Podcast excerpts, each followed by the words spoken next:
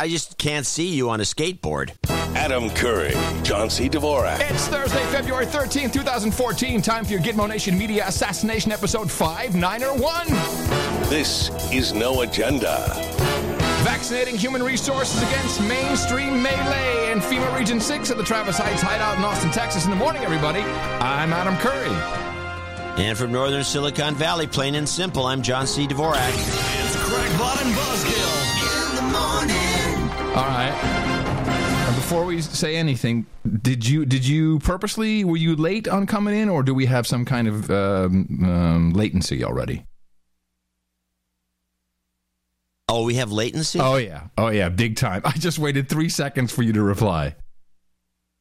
Well, that's funny because we didn't have it the last time we did this. That is very. This uh, we're we're we're testing a new package. We're, yeah, yeah. That's very weird. What Uh, want? not good. You want to go back to mid? You- I know. I think we should uh, disconnect and reconnect. I don't think it has anything to do with the quality.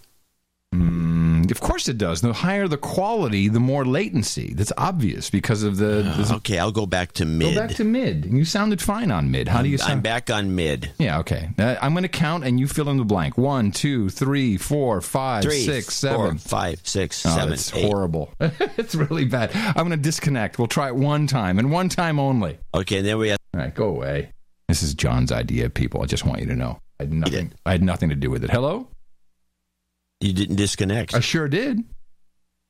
Uh, Did you hit the disconnect button or close? Disconnect. Do I have to hit close?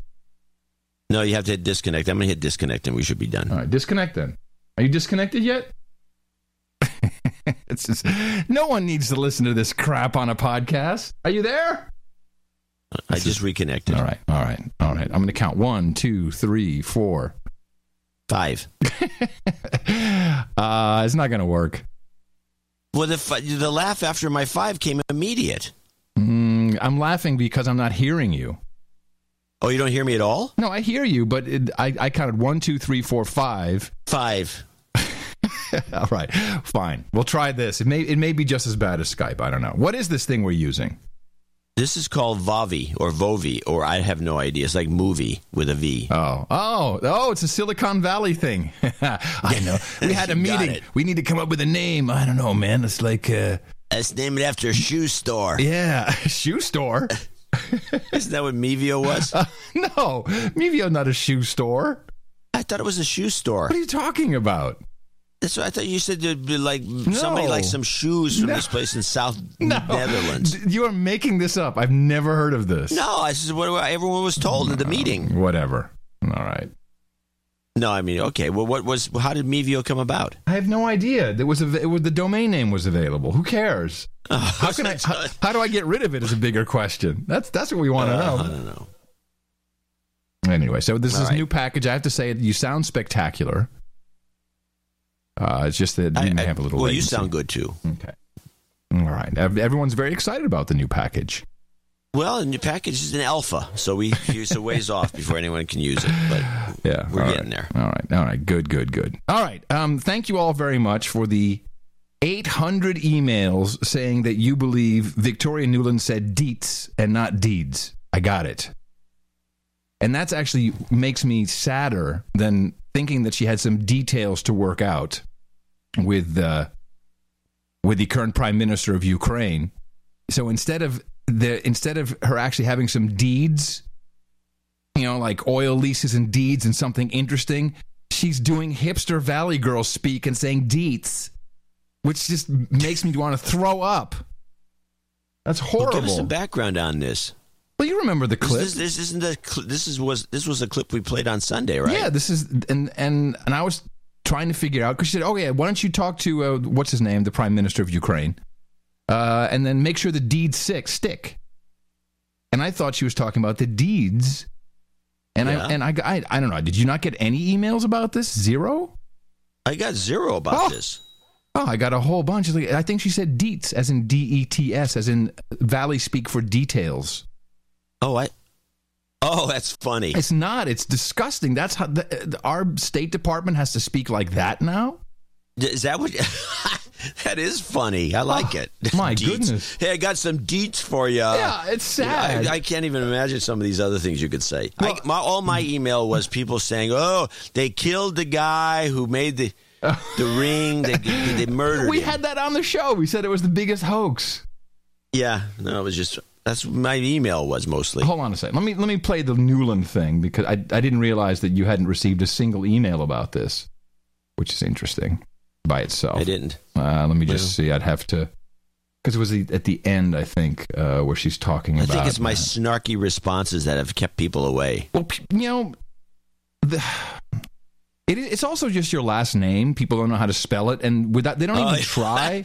They just give up. back. No, they just give up. They just like they don't even try. Oh, I looked everywhere for John's email address. No, you didn't. Don't lie to me. I Here go. looked everywhere. And, you know- it's everywhere. Here we go. Let's listen. Fuck the EU. Oh, there it is. No, exactly. And I think we've got to do something to make it stick together because you can be pretty sure that if it does if it does start to gain altitude, the Russians will be working behind the scenes to try to torpedo it. And again, the fact that this is out there right now, I'm still trying to figure out in my mind why Wow. Yanukovych did that. But in the meantime, there's a Party of Regions faction meeting going on right now, and I'm sure there's a lively argument going on in that group at this point. But uh, anyway, we could uh, we could land jelly side up on this one if we move. fast. Even that, we could land jelly side up on this one, which of course was the title of the previous episode. The way these people talk, what do they? Who do they really think they are? The more, the more, Jelly the more I hear this, the more, and she's abbreviating everybody's name Yats instead of Yatsukachakopov. Yats. I got Yats and and this guy and Jelly. We might land Jelly Yeah, side Klitsch, up. Klitsch. Klitsch, Klitsch, and fast. Yats. So let me work on let me work on Klitschko, and if you can just keep, I, I think we want to try to get somebody with an international personality to All right, here, so let's let's get some heavy guns in here. International personality. Come on, say Dietz. um, come out here and help to midwife this thing. midwife to midwife this thing. That's almost as bad as what I said during the test of this software. I talked about something being baked in. Yeah, you use. I can't. I can't believe I in. said, "Hey, we got it baked in." This is all these metaphors have got to midwife this. If, if it gains altitude, we have to torpedo it. It could light, land jelly side up. You'd think they were talking in code if you didn't know that they were just morons. The other issue is some kind of outreach to Yanukovych, but we probably regroup on Yes, that tomorrow on that. Let me talk about that, on that. place. So on that piece, Jeff, uh, when I wrote the note, uh, Sullivan's come back to me, uh, VFR, saying you need Biden, and I said probably tomorrow for an attaboy and to get the deets to stick. Get the deets to stick. I guess. I guess that's what she said. The deets. All right, we got the deets. Oh, God, I Get could- the deets to stick. Yeah, the, the, de- the deets. Yeah, I guess it's details. I, I, I was seriously like, these people are high-ranking officials in the State Department of the United States of America. Yeah, they sound like a, a sorority group of freshman girls at some crappy college. I'm telling you, it's yeah. Well, indeed, just this little doesn't sound right. Okay, well, whatever. It doesn't Oh, whatever, sound whatever, right. whatever. Jelly side up. So I started getting a whole bunch of tweets um, two days ago. As it uh, as the news report came out, uh, Donald Gregg, my uncle, Uncle Don, arrived in Pyongyang with a uh, that's North Korea. Yes, that's the capital. Yes, with a, with an envoy. Now, now this is very interesting. Uh, uh, How come I, didn't get to go on this trip? well, well, so here's the deal. So as you know, I'd already reached out to Uncle Don and Aunt Meg about you know, hooking up this summer and you know going to see them, which has actually turned into a little mini family reunion in Armonk, which is great because you know I get to see all of my uh, cousins who have clearance. The, how many is that? All, all of them. Well, Lucy uh, used to be What married. about uh, what about uh, Willow? No, that's my sister. She has no clearance. Zero. She's a relative. She- no, I no no no wrong side of the family. Uh, but my cousin, my cousin Lucy, who actually is coming to Austin in April, so we'll see her before then. She was married to uh, Christopher Buckley. Yeah, can you have? Can you do, do me a personal favor? Sure. Have the place uh, uh, look to a bug detail come in and make sure that there's nothing planted. So you know who Christopher when Buckley she is, leaves, right? after she leaves. You know who Christopher Buckley is. Yeah, he's Christopher Buckley's uh, uh, William Buckley's kid. Kid, yeah, exactly. Um, and you know, so there's all there's all kinds of clearances and stuff over there. And so anyway, I had reached out appropriately because we had discussed on the show that one day Uncle Don's not going to be there anymore. He's 84, and you know it's going to suck because I just won't have any. I need some deets. Fact, gonna, so I basically emailed said, "Hey, you know, before this thing lands jelly side up, I need some deets from y'all. Can we come by?" So it turned into a little mini reunion in August, which is great. We're going to go. Um, and so we're going, and I had just confirmed this, and then I see on you know breaking news, CNN, uh, Donald Gregg uh, with several other, and this is great, several other uh, members of the Pacific Century Institute. yeah, you got to look this one up. the Pacific Century Institute. Now, I had I was unawares. Uh, it's Pacific Instri- the Pacific Century inst.org. Um, I think looking at it now, and I've done as much research as I as I could really get. So there was an official envoy, envoy from the State Department, which was canceled. And I guess these guys were going to try and see if they could get Kenneth Bae jacked out or whatever. Um, and that was canceled. And then the next day, Uncle Don with a couple buddies from the Pacific Century Institute show up. And the State Department is very quick to say this is not sanctioned. They're not there on behalf of the uh, on behalf of the United States. You know, this is Yeah, not an wink, wink, nudge, nudge. well, I you know I have to think, John. Now, now that we know that you know Uncle Don went on, um, so he was ambassador to South Korea amongst many other things. By the way, his he is the let me see about.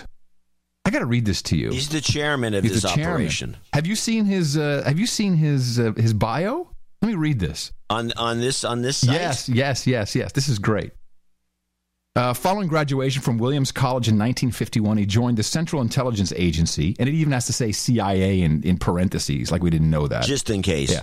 Over the next quarter century, was assigned to Japan, Burma, Vietnam, and Korea. I thought he wasn't allowed to talk about the Japan thing. Anyway, he was seconded to the National Security Council staff in '79, where he was in charge of intelligence activities and Asian policy affairs.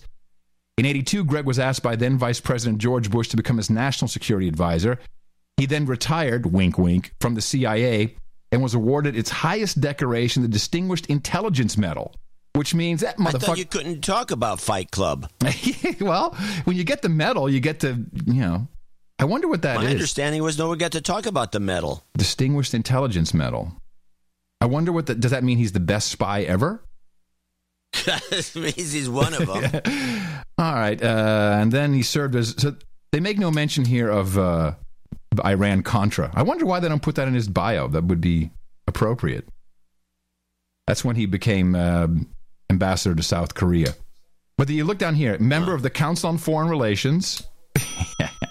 Recent awards include honorary degree from Green Mountain College, Secretary of Defense Is that Medal. the guys who make the coffee I machines? think so. Yeah. Secretary Huh. of Defense Medal for Outstanding Public Service. The Williams College Kellogg Award. This guy is so elitist, but yet he's cool, which is makes it kind of interesting. I think a lot of elites are cool. Yeah. I do know that he once did a talk for Goldman Sachs, and then uh, they sent him stock, and he was so appalled because he, he didn't he didn't wouldn't take any payment. He gave the stock back. So he, No, that was a mistake. yeah, no, I think It was probably bugged. No, I think I think with with Don, um, as he was the one that essentially said, you know, Dennis Rodman the first time around, not this time when he was puking in the hallways everywhere and shitting in the hotel. He said Dennis Rodman basically has the right idea. North Korea just wants they don't want armistice; they just want to be a full They want basketball. They, and skiing, basketball. and skiing.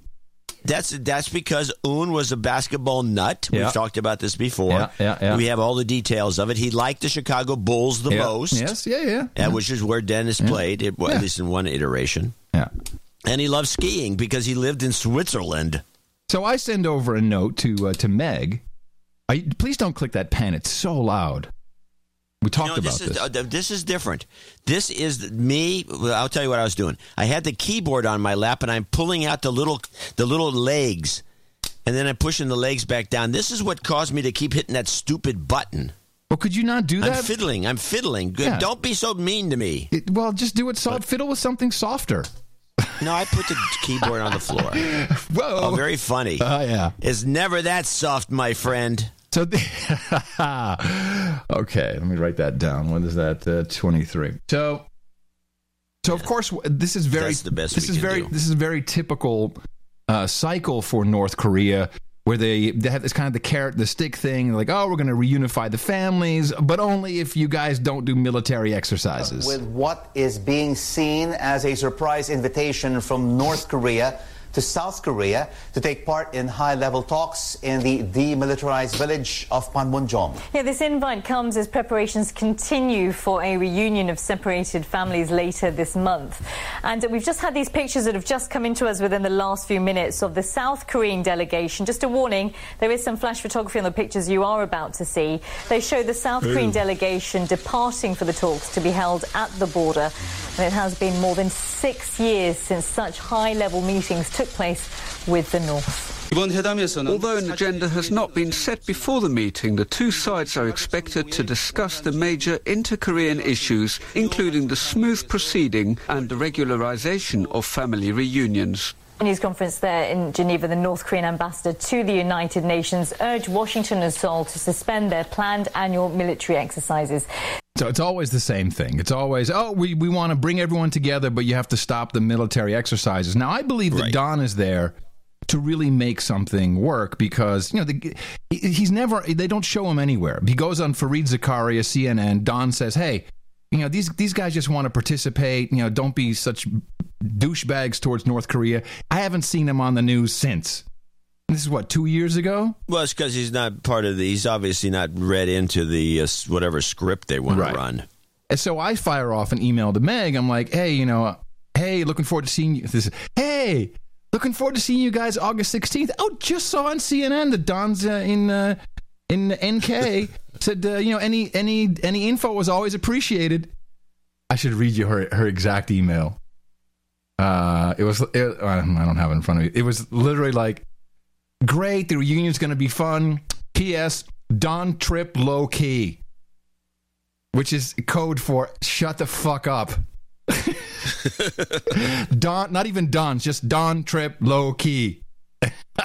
Okay.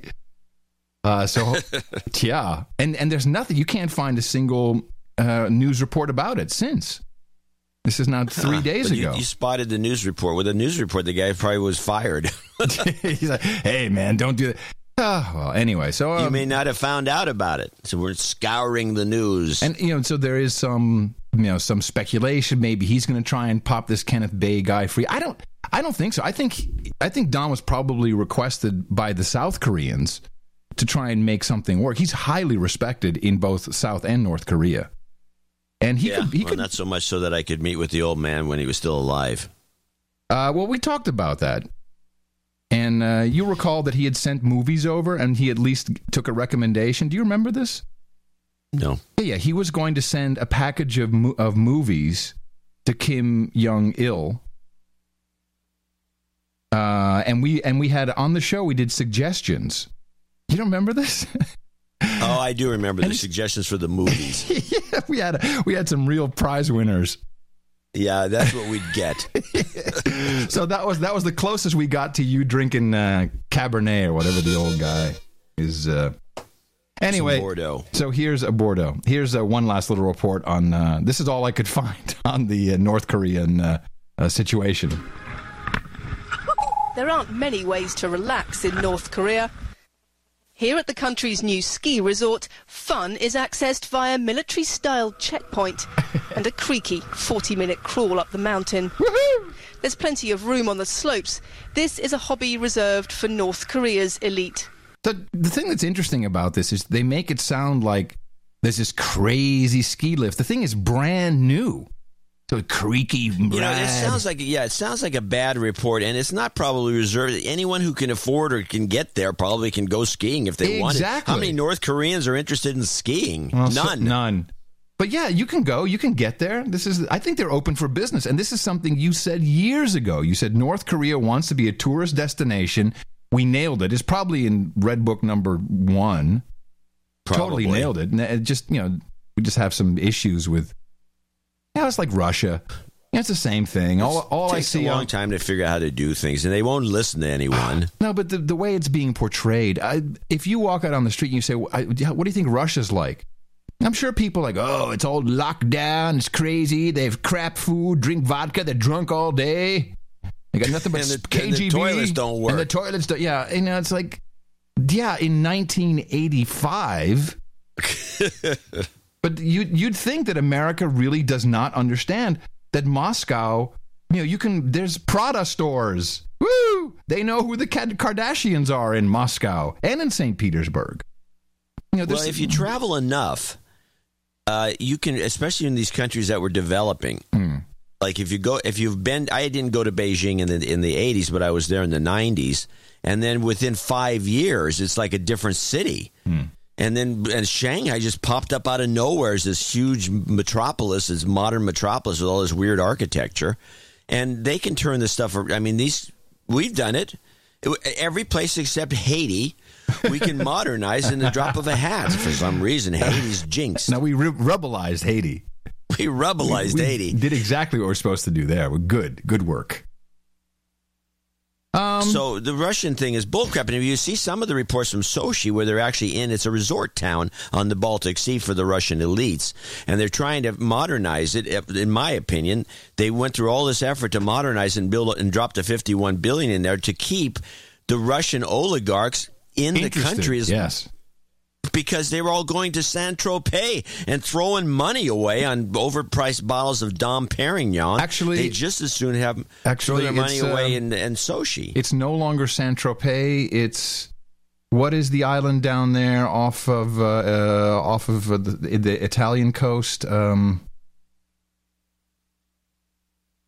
There's some island they're all going to now. not yeah, yeah, that doesn't not, it's surprise not me. Sicily. I think you talked about this before. Yeah, we. Did, I just can't remember exactly. Corsica, Corsica, Was it Corsica? No, I don't think so.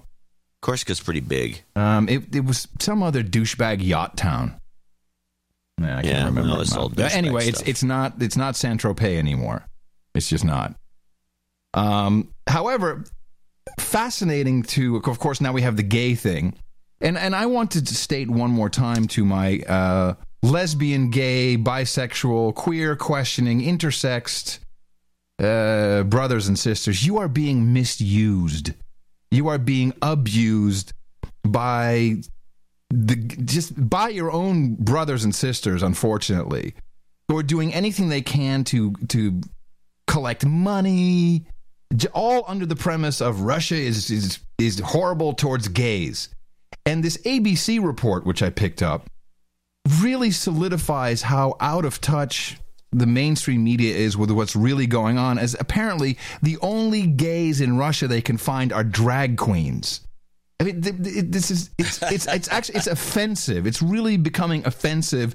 How and it's the same club, by the way, that BBC guy went to visit. We played that clip a couple uh, weeks ago. He's like, oh yes, and now this club, oh yeah, was shot at, and you get some. He's got some shill who's just not even understanding the questions. Has the club been shot at? It was. And there have also been, what, water attacks? Yes. Maybe a gas, Gas attack? attacks. They tore up the roof? Yes. Club Central Station, Russia's largest gay venue, is under attack. A shooting, gas attacks, vandalism, patrons and staff horrified. And now the manager points out this. A bizarre morality patrol van that monitors the club, videotaping. There's like there's like someone's Volkswagen bus on the sidewalk, with, and and you know, and and, and they, it might not even be true. It's just a ridiculous report. Shame on you, ABC. Patrons as they come and go. Of course, they're trying to make us uncomfortable, to hide, to uh, um, not to go out. The names of several Central Station patrons have been changed to protect their identities. Alexei is 20 years old, intelligent, soft spoken. Here you can't even go outside and say out loud that you're gay, and it's not uh, only forbidden; it can be dangerous for you. So it's not only forbidden, which it's not.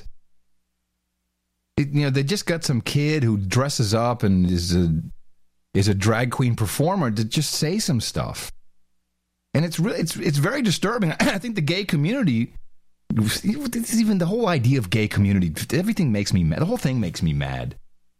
Everything's just ugh. Uh, let's see. I had another great example of that. There was, uh, I guess, Amazon has their new show. They're they're trying to compete with uh, Netflix, so they have a show out called The After. I guess I have no idea what it's about, and and I was told I should not watch it. But here is a clip solidifying how wrong, how mm, misguided we are in gay rights, which are just human rights are human rights and rights that you have. And this should what shouldn't if they're gay rights, it should be lesbian rights and intersex rights and and bicurious rights and straight rights. What is that? How about just human rights? And crimes are crimes. There's not a hate crime. It makes no sense. It's a matter of fucking speaking? It's a matter of fucking speaking. Do you even have any friends? In high fucking places, you twink. How do you even know I'm gay? You're gay as fucking Christmas. You are just a hateful human being. It's them fucking parades I hate. You know, hate speech in itself is a crime. There you go. That's what we're teaching people. Hate speech in itself is a crime. Well, whatever it takes. No, it's. we got to get the. It's the only way we're going to slam down our uh, our uh, freedom of speech is by making everything like you know you got to think through everything. This is what's going on. I think that's one of the, the big news this week. I did get mail on this. Was the the drop of uh, the United States, and so far as the free press is concerned, to number forty six on the world based Yeah. on Reporters Without Borders, Yeah. and of course everyone's all upset about this. and said they were number thirty three. That wasn't bad enough. But you know, the, we should have to start. When do you start complaining about this? At 40, 42? I'm not sure. Well, here's the, here's the But, thing that uh, I found interesting. The Netherlands is number two. I mean, anyone who's from the Netherlands. No, not. yes, number two, They were right? number two. They were like number ten. Number two behind Finland. Go look it up. I have it right here. Number two, gonna have to go look at them now. number two behind Finland, which made me laugh. What's the name of their? Yeah, it is funny. Yeah. Uh, what do you mean? R- Reporters Without Boredom? B- without boredom? What's it? RPG.org or something? Reporters Without Boredom is all of a sudden that's the new the new name. Here it's uh, R RSF I like that. RSF.org. And uh, yeah, the Netherlands is number two behind Finland, and I've I've I have very close ties with the Netherlands. That's a Stasi state. More than two million people were eavesdropped on by the, and this this is this just came out in uh, in, in, in Dutch parliamentary hearings. I think it was 1.8 million people were eavesdropped. That's 10 percent of the population, by the way. Uh, 1.8, more than 10 percent. 1.8 million calls were uh, eavesdropped on uh, by the uh, Dutch CIA, and then given to the NSA, just given to them. Oh, here you go. Here's everything we've got. Here it is: Finland one, Netherlands two, Norway three, Luxembourg four. Um, the freedom of the they they the government subsidizes journalists in the Netherlands. Yeah, everyone. Oh yeah, eh, everything's great here. Yeah, uh, uh, I'm not going to complain. How can it be number two? This is this is a farce. Uh, well, if everything you say is true, it is an obvious farce. Yeah. But of course, that uh, that made room for something very, very weird. I I had not expected this to happen so quickly. I seriously did not expect Glenn Greenwald's first look, the Intercept Media thing, the the two hundred and fifty million dollar WordPress blog. I did not expect that the first story out of the gate to be compromised. I, I, mean, I was blown away. Really, they're doing this. The first story they have is is is a complete cover for the government. How did you you saw the first story? um, I, presume, John. Yeah, the story was. I have some clips about it. The first story was. Uh, I thought it was very lame. In fact, I thought the first two stories were lame. The second one was worse than the first, which was exclusive photos of all the spy locations, Fort Meade and whatever. Uh, You know, anybody exclusive. I, if I take a picture of my thumb and publish it, it's an exclusive photo. You've never seen it before. This is a photo you've never seen before. Uh, and it was just a bunch of lame photos. I didn't even see that it was even remotely interesting. Well, I'll take it one step further. Um, and I I also have a few clips because this was no coincidence as far as I'm concerned, and and I'm going to I just have to I have to call these guys on being corrupt. Um, so they come out with this first story, and and this first story is about how the NSA is apparently sole, uh, by, by itself responsible for the SIGINT signals intelligence, which um, is used for drone strikes and drone targeting, um, and and it effectively, the way I saw it, gave entire cover to the CIA, who actually run the drone program, who have the kill list, who actually kill people with all kinds of intelligence. It put this squarely on the shoulders of the NSA. In that entire article, there was only one mention of the CIA. The rest was all NSA and NSA and NSA and NSA. And now, what you're what you're saying is you're reiterating a, a point that we made some time ago, which is that this is a battle between the NSA and the CIA, and you're now saying that this is a uh, an example. You're I'm Gonna, I'm going to take it one step You're further. stunned by No, no. this. I well, I am stunned. Yes, I am stunned that um, apparently this is. I can see it no other way. First, I'll give you an example. Here's Brolf. Uh, and and this is how the mainstream media, which is what most citizens listen to and watch, here's how he's interpreting this news, uh, which should be about the CIA killing people. Many of those unmanned attacks rely on mobile phone information from the NSA that's not necessarily all that dependable. Our chief national security correspondent Jim Sciutto is here. He's got the details of this new information, this new report. What are you learning? Well, this goes right to the core of the What are you learning? drone program because it goes to how targets are selected. It comes from Gl- Uh, This is very important. He's talking about the core of the drone program, which is no longer the CIA, apparently. Glenn Greenwald, of course, the source of the Uh-huh. Edward Snowden revelations about N- NSA mass surveillance. He quotes a former drone operator Yes, and we have a, n- and by the way, John, we have now a new unnamed source, a former drone operator. I know some of those. So this is a new source. They come out on this day. Apparently, some rush that they have to get something up and going, which is why it looks, you know, th- their feeds weren't even working for the first 48 hours. saying that these targets are chosen really by metadata analysis and phone tracking rather than human intelligence on the ground. His reporting partner, Jeremy Scahill, called it, quote, death by metadata and entering an era of pre crime, a reference to the movie Minority Report. Okay, so while this is taking place, right now we are seeing all kinds of movie clips. This is another thing that happened the past 36 hours, 48. Yeah, 36, maybe 48. We're seeing movie footage, you know, references. They talk about Minority Report. He's saying death by metadata, which is literally connecting the CIA drone killings to the NSA metadata. And what this does is it encompasses two of the programs Obama has expanded while in office, both the drone program, the NSA surveillance program, and of course, Wolf 2 programs that he's had trouble defending and has had to backtrack a bit now on NSA mass surveillance. So it's, it's really getting into the two of the most difficult areas for President Obama in the national security space. Now, this is, as I said, the timing of this was very interesting. They rushed this website out, this WordPress blog. The feeds weren't working. There's a lot of things were wrong. It just it it, it was it was a very uh, and the story was right. Okay, so the terrorists take their SIM cards, jumble them up in a bag, and somehow you know then we can't find them, track them. This is why we kill innocent people. There's no human intelligence on the ground. Sounds like bullcrap, but it comes out on the same day where we have this news, which all of a sudden appears in Associated Press, just out of the blue. A- another report in the AP today, four anonymous officials basically saying the U.S. is currently contemplating a, a targeted killing action against an American citizen. This story was strange to me for a number of reasons. One, why are they talking now? Two, what is the purpose? And three, it seemed to, to kind of bury the lead, which is that we've already done this. I'm not quite clear what would be new here. How did you react to that? Now, this is uh, the MSNBC and Jeremy Scahill, who, of course, there is some timing because the Oscars are coming up and his uh, Dirty Wars is nominated.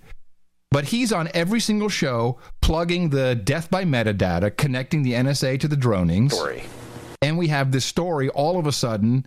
There's some unnamed terrorist, an American in an unnamed place who we need to go kill. And uh, for some reason, exactly when this cover story comes out, the Associated Press gets the announcement about this from the administration. Interesting timing.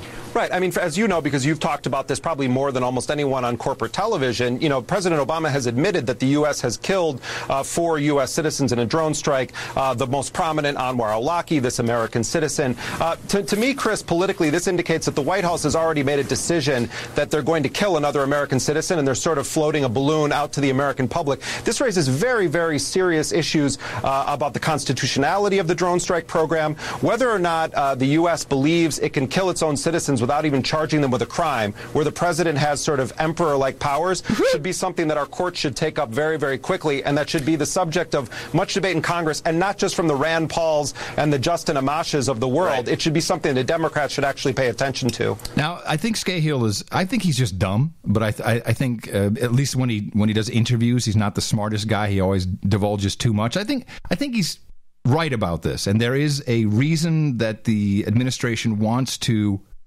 find out if they can legally kill an American citizen. Of course, Brolf is on the other side. He's just doing what he's supposed to do.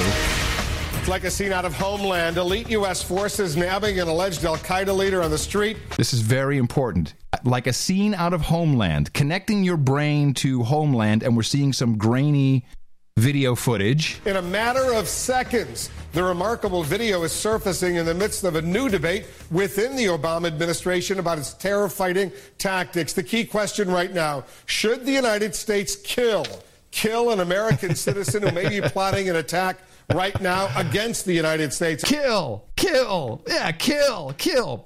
Then we have David Martin of CBS, who's going to give us the very short version of what this is really about and why we have this Homeland TV show like looking footage all of a sudden popping up with the news that we're going to kill a citizen, with the news that it's all the NSA's doing. Well, officials confirm that indeed the Obama administration is trying to decide whether it can legally launch a drone strike and against an American citizen who is working with Al Qaeda in an unnamed foreign country.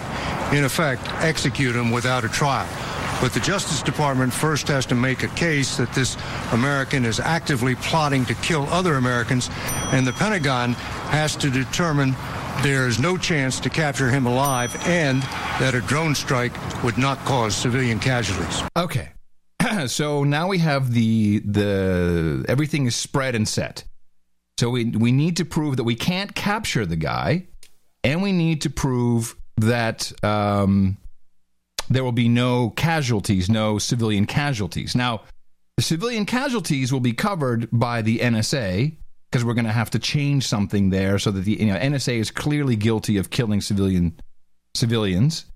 Uh, but at the same time, while this is happening, out comes uh, this footage from Libya that proves that we know how to capture these guys. We just can't capture this guy. In this dramatic, newly released security camera footage, newly released, just coincidental, obtained by the Washington Post, a van pulls up next to a vehicle on the streets of Tripoli, Libya, last October. Watch as U.S. Army Delta Force commandos jump out and grab Anas al Libi, an alleged Al Qaeda operative. Alleged. In seconds, the suspect is captured.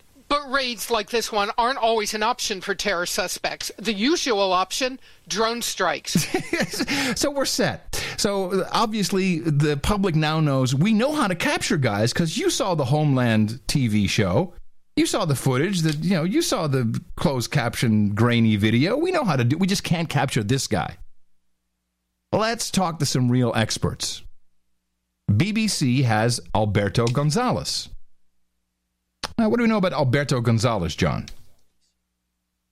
Uh, well, we know he was the stooge that uh, lawyer that uh, okayed the torture, torture and wire, wire uh, warrantless wiretapping. Yeah, no, he's just all in on everything. And he actually wrote a large portion of the drone rules of engagement. And the BBC unbelievably asks the right question. Well, I think that that is a challenge uh, for the Obama administration in terms of uh, the whole uh, process of deeming this person an enemy combatant. Uh, he's an American citizen, but deeming him as an enemy combatant is a process or a protocol that involves solely the executive branch. And it does call into question whether or not this American citizen is being afforded due process in the process of designating him uh, an enemy combatant. And that's the challenge that I think the, the president has, the administration has, in the event that this issue ever becomes uh, before a U.S. Uh, court. Which, of course, is exactly what we want because we want to have the Supreme Court say this is all okay. Here comes the smart lady from the BBC. You, of course, were uh, in the Bush administration as the drone policy was being drawn up. It sounds, though, like you have some concerns about the White House targeting an American citizen abroad. Not necessarily. I, am in favor of the drone program. I think it's been very, very effective. Uh, obviously, but you're suggesting there, there it might not be able to get through a court of law. Well, what I'm worried about is that uh, when the program began, of course, uh, uh, we didn't target American citizens, as I recall, and also we didn't. not sure, but that's what I. I'm not sure. Not what I recall. Have the benefit of Supreme Court decisions that uh, came about after the program began, so we're wiser today. We, we we now know. I think we have a better understanding and feel as to where the court might go if this issue ever came before the court. See, they're pushing this, John. They, they know exactly what they want. They need to get this for one reason and one reason only, so we can use drones on American citizens in the homeland. Wait for it. So, uh, and I think that uh, uh, prudent decision makers should be cognizant of those decisions and should take those decisions into account in making decisions about how we prosecute the war on terror. But, Mr. Gonzales, where does this stop? I mean, you know, what's to prevent one day the administration making a case that it should take out an American citizen who's actually on American soil? Well, I, th- I, think that that presents a much different scenario. Uh, there are additional constitutional rights that would attach, and I think the administration would say that's not something we have any interest in doing. I love how that's pushed under the rug. No, no, that's not. We have no interest in doing that. We have no interest in, in killing you in America. Don't, we're, we're not interested. That's not something that uh, we would ever consider. How, We'd never consider that. However, when you think about the possibility, the very real possibility that the war on terror will be fought more likely in the future on U.S. soil, oh. may involve more likely in the future. I'm sorry. This is this is breaking news to me. It seems like the war on terror will be fought in on our own soil, John. This is, seems like everyone's in on this. We're, we're missing the memo. This is uh, very well, interesting. they would love to have this go off like this. Well, listen to. Uh, I, I think these people are so deluded. Oh no no no no! Could, as no. witnessed by these clips. No, no. Wait, this, this guy. This you want to hear deluded? Uh, Erin Burnett, who's had her baby. She, her face looks beautiful, by the way. After, you know, after she had the kid, you know, she's she, radiant, very radiant. But they're, they're only showing you know neck. They're not zooming out, which is I'm suspicious. Um, so she had General Marks on, whose name is General Spider Marks. This this should be a, a clue right there. He's retired. Spider Marks. Whose whose nickname is Spider? That's creepy and he he's going to take it one step further. Here is the the megalomania that is rampant in our government. It's also the fact, and I, I you know, people have, have laughed at, at, at, this point, but to me, it's very important. That is, if you're going to have a conversation about whether it's okay to kill an American who happens to be overseas, who's plotting attacks against America, suppose that person was sitting in Des Moines or in Washington D.C. All of a sudden, people go, "Oh, well, that would be ridiculous. We would never do it." Intellectually, it's the same person plotting the same same thing. If we would kill them with a drone overseas, it would only be intellectually consistent to be willing to do it on American soil. My answer to that is why not? Woo! Why not, baby? Exactly correct. In fact, go back to 1996 with Timothy McVeigh oh. and the Murrah building. In, there he is. There's McVeigh again. We've heard this several times now. In Oklahoma City, and the great tragedy that occurred in that. Here's let's let's assume for a second that drone technology existed. It did not in sufficient precision and detail back then, but let's assume intelligence was known about McVeigh. His U, his uh, rental truck was en route the Murrah building. We knew and positively identified that he was in the vehicle. It was ready to explode, and it was moving in the direction of the Murrah building. Why wouldn't we have used a drone to go after that thing instead of putting a bunch of law enforcement folks at risk to stop that? No, instead just uh, ex- why should we put law enforcement folks at, at risk? risk? Yeah. Instead just explode this truck uh, in the middle of I don't know the highway. This is this is truly insanity. What this guy's talking about.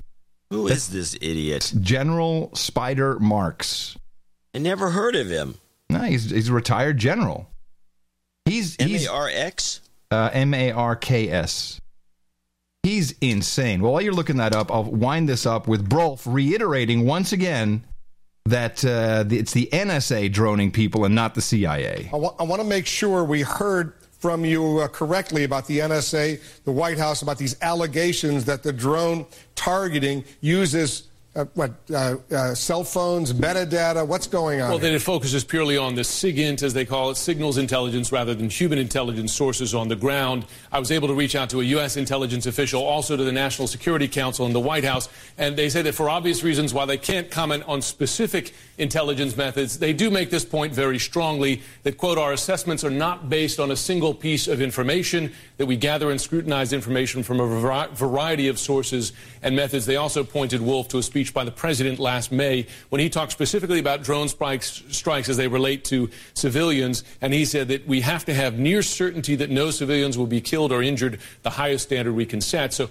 pushing back very hard on this point that for any strike, Oh, they're going to rely on any one single piece of information. And there's, there's no doubt the drone strikes have uh, escalated since President Obama took office from the Bush administration. Absolutely, absolutely. Both, but, uh, both of these programs he inherited from the Bush administration, NSA surveillance and the drone strikes, both expanded under Obama. Okay, so here's how I see the whole thing. This all comes out at the same time. We have a rush job of Greenwald's expensive blog coming out with a very not even not, not even like a, a, a new story but essentially saying we've got a new guy. We have a new uh, b- b- leaker whistleblower. We can't tell you who he is. He used to operate drones. And he says the NSA is to blame for civilian casualties. At the same time when all of a sudden for some reason we feel we have to announce we're going to kill an American citizen we need to find out the legality well, we can only do that if he's plotting against the homeland. If we cannot capture him, oops, there's the new capture video that shows we do know how to capture, we just can't capture him. I think what's going to happen this I think it's a red herring. I think what they're going to do is they're going to have some kind of congressional hearing about using uh, SIM cards to track people, and they'll blame the NSA, and then someone will step up and say, "Oh, no problem, we fixed it. We can, you know, we're good to go." And meanwhile, the CIA gets a free pass.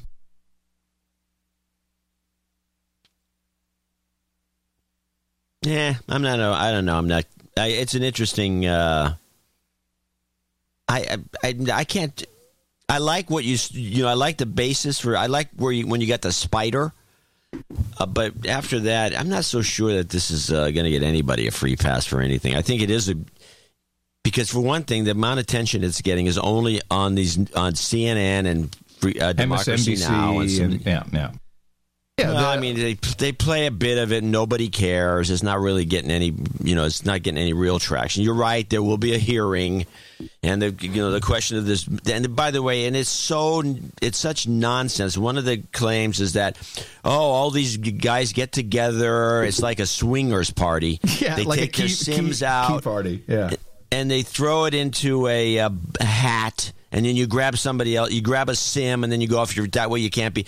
But that's bull crap because it makes I'm no calling sense. Abdul. Yeah. Hello, Abdul. Is that you? No, this no, is, it's Mohammed. This is, this is Mohammed here. At- Where's Abdul? I don't know. He just grabbed a random sim. He's just going to have to make a hundred calls. I know. I, That's I- not right. I heard this too. I, I was thinking to myself, this makes absolutely no sense. no, it makes no sense at all. It's, it's just like, oh, you know, yeah, I want to play roulette. I might, I might be the guy who gets the bad sim. Yeah, that's the other thing. I just keep my phone off. Yeah. Well, that we know that you doesn't be on we the know, run when I was. We know that doesn't that matter. Sim. Now this bull crap. Yeah. Well, we have. Uh, you didn't get any of the. I'm surprised you didn't have any of the clips because they Scahill and Greenwald were on Democracy Now talking about this, and uh, it was interesting because you, when you watch this, just as a quick analysis, Greenwald and Scahill are not going to get along. No. Uh, they're two different kinds of personalities. Greenwald can't stop talking. Yak, yak, yak, yak, yak, yak, yak. We can play a little bit of the. Uh, of the clip that is uh, About him coming the to Mike America? Rogers versus Glenn Greenwald clip. Okie dokie. After the hearing ended, he reportedly said, quote, for personal gain, he's now selling his access to information. That's how they're terming it. A thief selling stolen material is a thief, said the head of the House Intelligence Committee. Your response? Well, first of all, Mike Rogers is, is a liar. Um, he's outright lying when he says that I or any other journalist working on this case have. Okay, I got to stop. Um, this is not what Mike Rogers said. He was very smart about it, and this is now being twisted. Uh, he never said, I'm not defending the guy, but we played this clip. He did not say uh, Glenn, Glenn Greenwald stole this. He said if someone steals uh, fences, stolen yeah, no, jewels. that's what she said.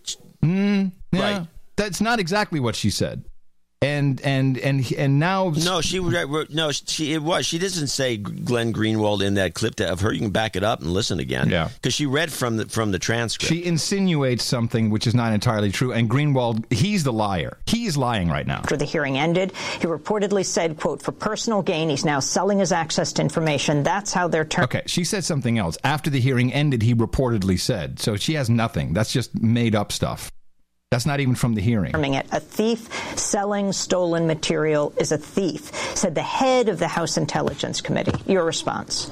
Well, first of all, Mike Rogers is, is a liar. Um, he's outright lying when he says that I or any other journalist working on this case have sold documents um, or fenced documents. Um, the one thing that's missing from his accusations is any evidence because none exist, and I defy him to present any. But that's what Mike Rogers does. It's who he is. He just lies and smears people with no evidence. Um, but I think the more important point uh, than the, the fact that Mike Rogers is is is a pathological liar is the fact that this is part of a broader campaign on the part of the Obama administration, as Jeremy said, to try and either threaten journalists that they will be criminalized or outright criminalize them by prosecuting us um, for the journalism that we're doing. It comes in the context of this coordinated campaign to call us accomplices by President Obama's top national security official, Keith Alexander. Which is another thing I do want to point out. No one has actually called Glenn Greenwald an accomplice. Uh, no one has even insinuated that journalists are accomplices. I want. I, I have listened very, very carefully, and these guys are way too smart. Yeah, but what? The, yeah, but I don't care how carefully you listen. This is what the insinuation is. And I disagree. And this is the point they're trying to make to the American public that these guys are part and parcel. When you ask people, is he a traitor or a whistleblower? That question alone implies something bad, something bad is going on with these people, and they're obviously accomplices of some sort. I mean, I'm not buying your argument here at all. I don't know how you can defend these guys I'm because not- even though they're not saying Glenn Greenwald, no, I, I they are saying They're saying sorry. They're saying they're not saying journalists were accomplices. They, that has not been said once. And I'm not defending. defend- not been said. I'm defending the fact, John. I'm not defend. I hate No, Glenn you Greenwald. can defend it all you want, and I think is you're right. They didn't specifically say that, but that is just parsing what what their implications No, are. no, I don't no, care. no, what- no, no. This they is not never true. mentioned. jur- no, What? no, no, no. You're not the the the, the context in which the accomplices uh, mention was made was in the context of uh, FSB Russia being a traitor, not in in the context of giving documents to journalists. I'm sorry, that's just not the context in which it was said. Even though I agree that this is now being used that way and for specific reason, but that is not the context in which that specific thing was said. It was in the context of Russia selling uh, to Russia uh, and China, and that, that's the context of the accomplices, not journalists. I'm sorry, that's just fact. That's all. So you don't think so that the stuff you played in the last show, where where Rogers was implying that, and speci- not without using Greenwald's name, he was going out of his way to to imply that Greenwald or one of these other guys should be arrested. Yes, he was.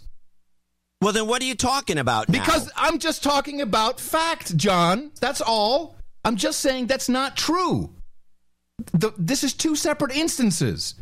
What what he was saying, what Rogers was saying, he was making a connection between selling stolen goods and stolen documents. He did not say he did not say anything. What he implied was obvious. Was obvious. He did not say what uh, Amy Goodman just said. That would allegedly. There's no transcript of that. I never heard that.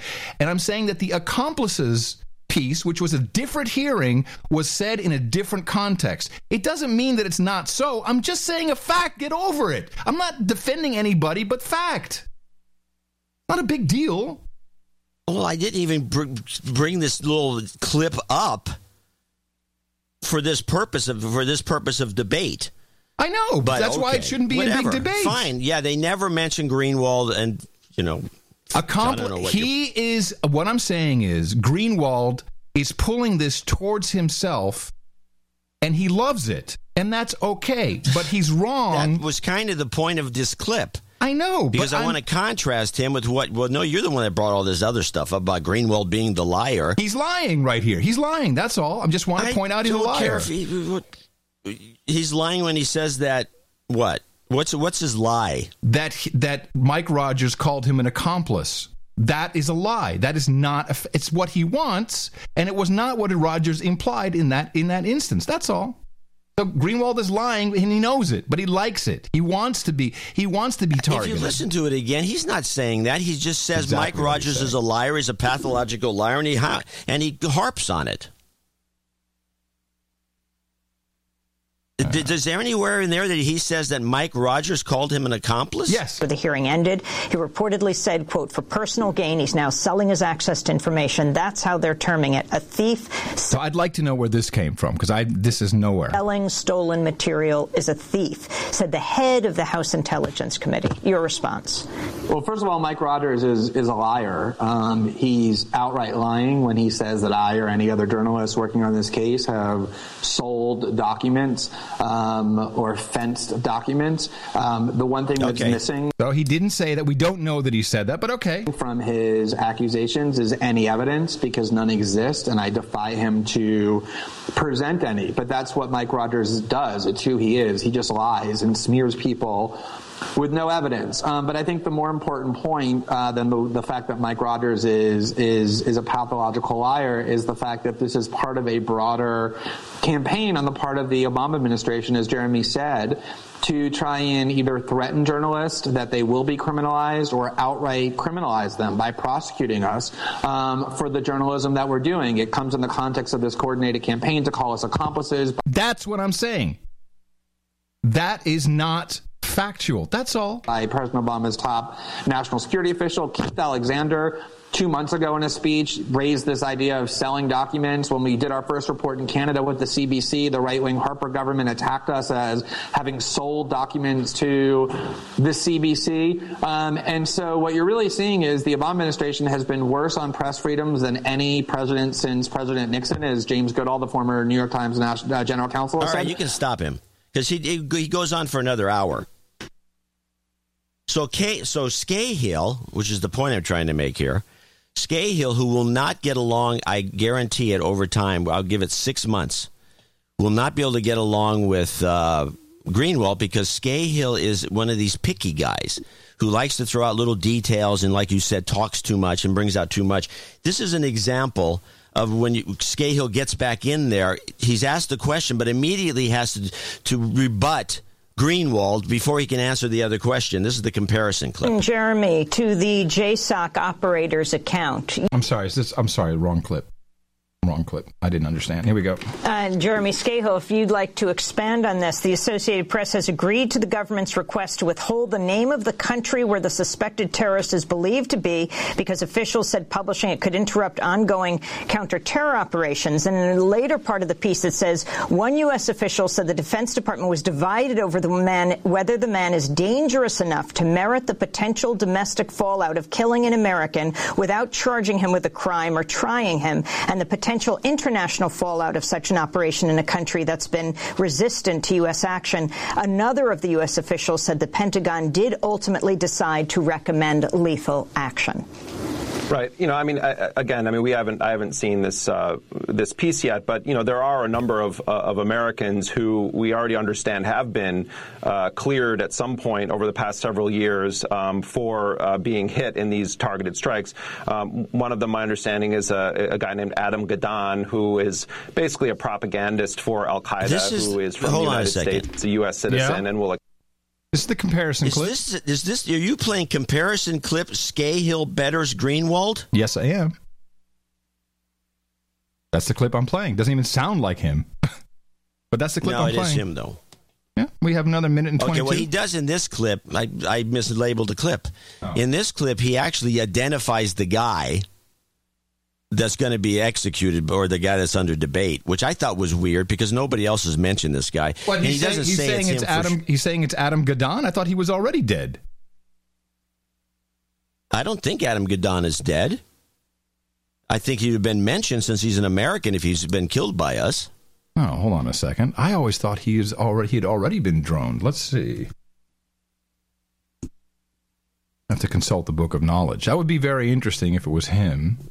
We'll play the rest of it because he does have a couple interesting tidbits. occasionally be running his mouth off on, um, you know, on, on videos around the world. I have no, uh, you know, knowledge of what he may or may not be involved with, but we do know that the United States uh, doesn't have a problem uh, with killing American citizens uh, without presenting any evidence against them, and I think that's the real issue here. You know, the uh, the the, gui- the current guidelines uh, that the White House is using um, still permit um, the killing of Americans and non-Americans on a regular basis around the world using these drones. And I think that uh, to an extent, the White House has started to believe its own propaganda about how uh, precise these strikes actually are. Um, in part because uh, when they when they get a cell phone or they blow up someone's cell phone, um, they're told, "Oh, well, we got the target." And in the jargon uh, of the operators who do these missions, you know, when you get the the phone itself, it's called the jackpot. And when you confirm that you've actually uh, killed the target, it's called a touchdown. So how often are these jackpots being passed up to the White House as you know touchdowns, as confirmation that they've killed um, the individuals in question? But I do think it's chilling that we live in an era uh, where a man who won the Nobel Peace Prize and is a constitutional lawyer by training is streamlining and creating a, uh, a mechanism for making assassination, including of U.S. citizens, um, a normal part of our what's called our national security policy. So here's uh, I agree with you that they will not last together, and here's the reason why. Glenn Greenwald is in on this game. He has been in on it from day one. He's been in on it since his days being funded by Adobe at Salon, which is a complete Adobe funded operation. Um, he's been. In, they must have something on him, I'm sure. Uh, he's he he sent his boyfriend purposely through London. Um, he leaked his own the, his own news to BuzzFeed about his great um, uh, new venture with Pierre Drive My Car. The guy is in on it. And when the script screws up, because believe me, Clapper's not a, he's he's dumb, but he can he can read most of the script most of the time. And even the Guardian is is drawing all these conclusions, and when when it doesn't when the script doesn't go right, then Glenn will pull it towards himself. And this is ultimately for the media shield law, and Glenn Greenwald will get a, a license. But he's in on it. This guy is in on it. I'm sorry, and and I think Scahill's not. I think Scahill that's that's his problem. That he's he's real, and he's going to start messing up and saying too much, which is exactly what happened when this whole venture leaked, so-called leak through BuzzFeed by Greenwald himself. He's in. He's in on it. He's he's in on it with Snowden. It's you know you call it whatever you want, limited hangout, whatever it is, and it's all to to rein in the NSA and cover up what the CIA is really doing. That's all I can see. Well, I'm not going to disagree with that because I think that's been our premise all along. Mm-hmm. But Greenwald is so good at, and this is the thing that I think is going to get. Here's here's the problem if you're working in this publication. I'm Scahill. Greenwald's really the editor. He, he even has his own little section there on the masthead. Is uh, you get like everyone else in, is is under news, and he's got his own thing, his own button. So he's editing himself, which is always a bad thing for guys who aren't who are got a, an agenda. And his the latest thing, and what I was getting out of these clips, including this one, this, the clip you want to play now is: Will Glenn Greenwald come back to the U.S.? Mm-hmm. He is setting himself up as martyr. I mean, he's not an idiot. No. He is setting himself up for a series of sub but close to million dollar speeches on a circuit in the US that's going he's going to walk away with 5 plus million dollars on the speaker circuit. I agree. Because that's what everything I've watched him do has been leading up to this and this clip kind of to me gives it away that he's uh you know, he's got some plans ahead. Our lawyers, they obviously want to keep us in a state of uncertainty. Um, and this recent escalation of rhetoric and accusations obviously makes that concern more acute. At the same time, just on principle, as an American citizen, I refuse to be kept out of my own country um, for the crime of, of doing journalism. And so I absolutely will come back. Um, I'm going to pick the time to do it when I feel like I understand the risks and am as protected as I can be. Um, but under no circumstances will I allow this intimidation campaign to succeed, either in deterring me from doing the journalism I do or returning to the country of which I'm a citizen. Yeah, yeah. He's you know he's going to get detained, and he'll be tweeting about it. he's he's Yeah, he'll be detained like you were. Yeah, he'll be, of course. And like Laura Poitras says she's been, and like Jacob Appelbaum says he always is, and all these people. You know, yeah, Yeah, where's the videos? yeah. Um, so, I'm, so Greenwald is just in on it. He's just in, and he's schwarmy, schmarmy. He's icky. And that and that opening piece on the Intercept was shite. Nothing new with your with your anonymous source. Ooh, no, no, no, no, no. I'm not buying any of this. So play this clip because I thought this was the clip that you already played. Kill a third American clip. On a piece that um, has just come out from Associated Press. U.S. suspect possibly targeted for drone attack. It's by Kimberly Dozier, AP intelligence writer. Just the first paragraph says an American citizen who is a member of Al Qaeda is actively planning attacks against American overseas, Americans overseas, U.S. officials say, and the Obama administration's wrestling with whether to kill him with a drone strike and how to do so legally under its new stricter targeting policy issued last year. Your comment. I haven't seen the article yet, but that first paragraph should be shocking to every American, and yet at this point, I think we're probably all kind of accustomed to to it, despite how radical it is. What's that? You're No, I just wanted to. Uh, that's good. You're You can mumbling. Stop. Oh, you're mumbling. The uh, last one, I just want to play this because again, Scahill's trying to one up. This is the thing that's going to really cause some problems. Scahill shows that he actually has some connections Mm-hmm. besides just a bunch of papers that Snowden handed over to uh, uh, Yeah, Greenwald a, and a, a tar ball from uh, from a recursive curl. Yeah. so he keeps throwing this kind of thing, and this is the Scahill, uh, the Scahill track 'em whack 'em little thing tidbit, and he in this discussion, which went on forever, mostly with Greenwald talking. Every time Scahill came in, he'd throw in some some I don't know uninteresting but kind of interesting inside baseball, uh, the Star Trekky guy f- fact that was you know oh well he must know somebody to get this, and even though it could be bull crap. Jeremy, to the JSOC operator's account, you quote in this first piece for theintercept.org Brandon Bryant. Talk about the significance of his experience and who he is. Right. First, just just something uh, to follow up on what Glenn says. You know, the the uh, the teams from the NSA that are involved with this program are called G- GeoCell, geolocation cells, and their motto is "We track them, you whack them," um, meaning that the NSA will find these individuals, and then the military or the CIA will actually uh, conduct or carry out uh, these hits. Um, and as to the other uh, question that we were talking about about the relevance for people in the United States, Hmm. Yeah. This is not new, by the way. We already heard this. This is all old news. Yeah, well, he's not going to let Greenwald blather on for hours. Right.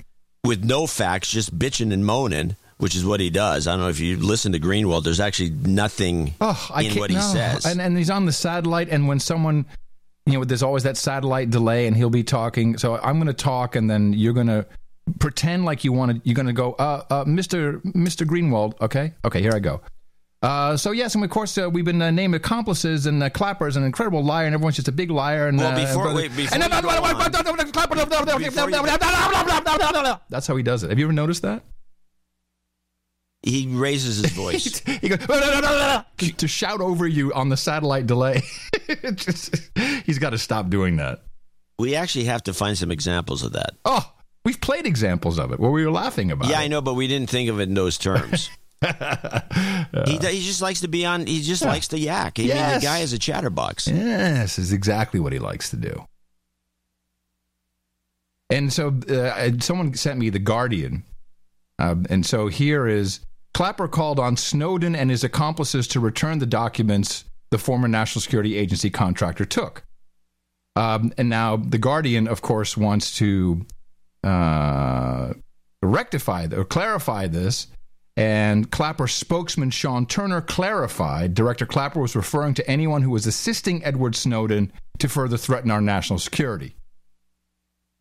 Um, but you know, it's it's it's drawing the attention to himself is what he does, and he does that through his incessant yakking, and it's also horrible. And yeah, it is absolutely. And if it really was, and everyone loves Glenn Greenwald, everybody's all, where was everybody on the day we fight back? What happened there? That was uh, February I 11th. found out about it the day after it happened. Me too. The day we fight back. And of course, the reason is that Wikipedia and Reddit and Google and no one participated. You put a little banner because they really don't want to stop what's going on. That's what's happening. This was supposed to be the big, oh, you know, this was supposed to be Sopa, Sopa PIPA 2. And yeah, what- well, it wasn't. Uh, I don't even know who was behind it. Uh, EFF, I think, was the main. Well, they uh, got a. Well, it, it, uh, it was supposed to be Silicon Valley. It was supposed to be. Here we go. Uh, here, EFF, Demand Progress, ACLU, Reddit, Credo, Greenpeace, Web We Want, ThoughtWorks, DuckDuckGo, Mozilla, Tumblr, uh, the Wikimedia. Where was everyone shutting stuff down like the last time? They didn't do it. Why? Because they don't really want this to stop. That's why. The day we fight back.org. It was. So I went to an event. I went to an event last night. I got out of the house. I went to an event. It was, and it was supposedly they said uh, no, can't do any reporting on this. Although you could tweet about it, which I figured, well, this is the same thing doing a podcast, so I can report on it. But the, but the, but all the data is publicly available. So it was Richard Richard Edelman, the head of uh, the large public relations company, the largest uh, Edelman, independent public relations company. His name is on and the Edelman door. came out from New York to present this thing, which is the annual uh, trust survey results. And it, it's actually, I'll set you up with a link to the slideshow because you can get most of it from that. But but it's about how various uh, publics trust or distrust their own government, uh, with a list of all the countries that are highly trusted and the ones that aren't by their own people. And then there's cross references how many people trust other governments and how we don't trust the, the Chinese to do business with them or the Russians, and goes on and on. But he's been doing this for 14 years. And the one thing that really showed it to me showed up as the most important thing that I learned by listening to this, and especially listening to somebody give a power or giving PowerPoint slides and talking about it is a little different than just looking at the slides because they will point things out. It began when he first started doing this, and it's just been growing. The most trusted source uh, of information. Uh, if I'll just ask you, uh, uh, what do you think the most trusted, the most trusted source of information? Where does it come from? Um, and this is in the United States for American citizens or for the This world? actually turns out to be worldwide, but it is in the United States profound. the most trusted source of news? Yeah, if you got a, if you got some news coming, with is it just uh, your guy across the street that, that's tweeting something? Is it the broadcast news media? Is it TV? Is it uh, Howard Stern? I would say the most trusted news is uh, worldwide CNN. No. No. What is it? If none, no news organization. Okay, take news organizations out and now give me one. Twitter. No. The most trusted source, period, of every, of, and this, when you think about it, because of what, the way we've noticed this on the show, but we've never actually seen any data about it, are NGOs. Oh. Oh, yeah, of course. Yes. Non governmental organizations. Yes, of course. Of course. Like Amnesty So International, Human Rights Watch, all these State Department funded operations. Yeah. And it's until you see the numbers and realize that, oh, because it is obvious, just the way you reacted to it is the way I reacted to it when I saw it. And I said, yeah, this is the whole idea. This is why these things are so popular. and this is when we start when we start uh, breaking them apart, we find the usual suspects. This is They're why, exactly like Mother Jones uh, and ProPublica, uh, which is the same thing. So uh, and uh, and all of these non these nonprofits, you can say I think NGOs is almost uh, a misnomer because people don't even look at them as NGOs. Well, it's a nonprofit organization; they're for human rights. I mean, obviously, Greenpeace. This is No, NGO is a is an inside baseball buzz term. It is a term, yeah. Nobody calls them NGOs. No, they call them by what they are: Human Rights Watch. Well, obviously they they're nonprofit. Amnesty They're International. nonprofit. They know what they're doing. Yes, of course. They, they they've been doing this for years. Obviously. yeah. Yeah, no, so right. what we noticed on this show is that because they're so co-opted, they're co-opted. That be Southern Poverty Law it's Law 'cause of Ed- Center. Southern Poverty Law Center, another great one. it's Edelman spotted this first spotted this trend, and it's growing, by the way. But he first spotted it in 14 years ago, which would be the year 2000 or so, when he started doing these presentations. And I think what happened is that because the people that are at this presentation is a real weird mix of public relations folks and journalists and CEOs. It's kind of like a weird up. How club. did you get it took- invited? what happened there? yeah, well, one of uh, m- Uh-huh. One yeah, there's more stories to be told. Hmm. But somebody gave me said you you can come, and then they told me late and said, oh, you know, I didn't realize it, but there's not supposed to be anybody reporting on this. And I said, Well, I'm not reporting on it. I won't report it. I just want to get the facts, and I, you know, what's there? And then I went to, and I said, and my re- response to the nobody can report on it was, what's there to report? I mean, they already they put the slideshow out in the public domain, which is available, and uh, you can anyone can just Google it and get it. There's nothing to report really, and so I thought that was kind of weird. It was just like I don't know, make it seem more secretive than Yeah, it is. exactly. It's, It's- it's bull crap. But this the NGO. So I figure when they started spotting this, at uh, you know, 15 years ago or so, that's when the co-opting began. Yeah. Because the smart money's sitting there saying, huh, we can't seem to get our message across as a company. We can't seem to get our message across as a government agency. And by the way, the government numbers are down in the toilet for believability. Uh, they, nobody just they just don't believe anything the government says. The, the worldwide public, it's like fourteen percent. The, the number is ridiculous. But so what you do is you take a look at this and you go, I got it. Why don't we just create these create because there's thousands of these things by and we find one link to another. You know, we Oh, you yeah, start they're all looking in one. connected. Oh, these Yeah. the head of the other one, Yeah, and this yeah. is and they just get a lot of government money or corporate money, and then they tell this corporate story through the NGO, and it works like a champ. The public laps it up. I saw this. And so does the media. I saw this firsthand when um, in 1996, Reebok was my client of uh, the company Think New Ideas, and we built PlanetReebok.com. And you may recall at the time, and of course, you know, bulletin boards and the internet was just kind of exploding. People were learning that they had a voice. And all over the Reebok, planetreebok.com site, people were saying, yeah, you know, you guys, you, know, you use like child labor to put together your stuff. It's all, you know, kid children are dying of your glue. And they were really freaked out. And I don't remember who their, uh, it might have been Edelman. They're big enough to hire Edelman.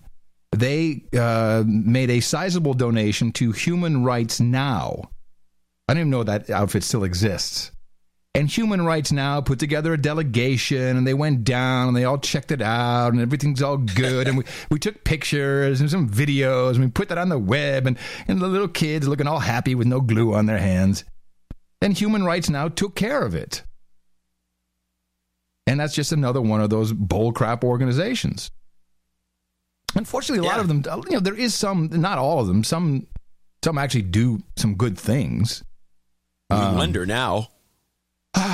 well, the other little trend, the other Yeah, little yeah, trend that kind of got my attention, uh, even though I knew this, I kind of knew this, but I didn't know the numbers or see it in, in action. They had a, uh, a series of slides and they did a bunch of studies on if you, uh, if say you're a company and you're trying to get your message across, who is the best person within that company that can actually get people to believe you? Oh, Bono. Is it? that would be close, but that's actually on the list. But it's not it. It's not Bono. It's not the CEO. It's not the public relations company. There's a whole bunch of things. It's the guy on the factory floor with the hard hat. Yeah. Yeah. Right. Yeah. It's the employee. So the idea is, so we can see this coming down Broadway. That, in fact, I think a lot of this stems from what Adam Curtis did when he did that documentary showing that the news source, the news sources, are going to the man on the street. Yeah. Uh, this is an extension of that, where you where you just right, had you just the go to thing the blew NGO. up, Right, right, right. Exactly. and you say, "What do you think happened?" I don't know, but it's bad. wow. And this is a news report, so we're doomed here. The, the only people that are going to this podcast is one of the few things that's an outlier because it's not falling for any of this crap. And for that very reason, I want to thank you for your courage and say in the morning to you, John C. Dvorak. Well, in the morning to you, Adam Curry. Uh, in the morning to all the ships at sea, boots on the ground, feet in the air, subs in the water, and all the dames and knights out there. Yeah, I feel kind of bad. We're late on, uh, on on our opening credits. In the morning to all of our artists. Thank you, Sir Nussbaum, for the uh, album artwork on episode five nine or zero. Thank you, chat room. In the morning to you, human resources there, uh, who uh, pointed out it was Sardinia where all the Russians are going these days, and. Um, Uh, this uh, conversation that we've been having today is heated at times. Sardinia. Sardinia, yeah, Sardinia. Huh. Yeah. Heated at times as it is, uh, would not be possible without the uh, the only way this type of program can be uh, financed, which is through your support. And these are our executive producers and associate executive producers. Uh, anything over two hundred dollars for each episode, you get credit as such on the home pages everywhere. You get the credits. And uh, we will start today with our executive producer, Sir Frank, I guess.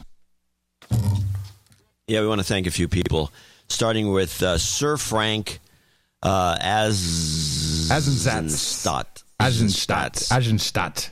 Argenstadt. Argenstadt. He's in uh, Australia, five hundred fifty-seven dollars and thirty-nine cents. It was a.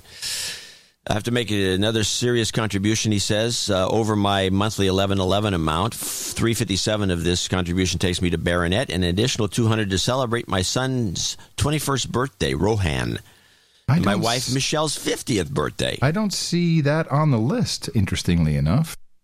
I'll put Michelle on there. Uh, well, I have to do his son. uh, So hold on, Sir Frank. And none of that's on this li- on the list, by the way.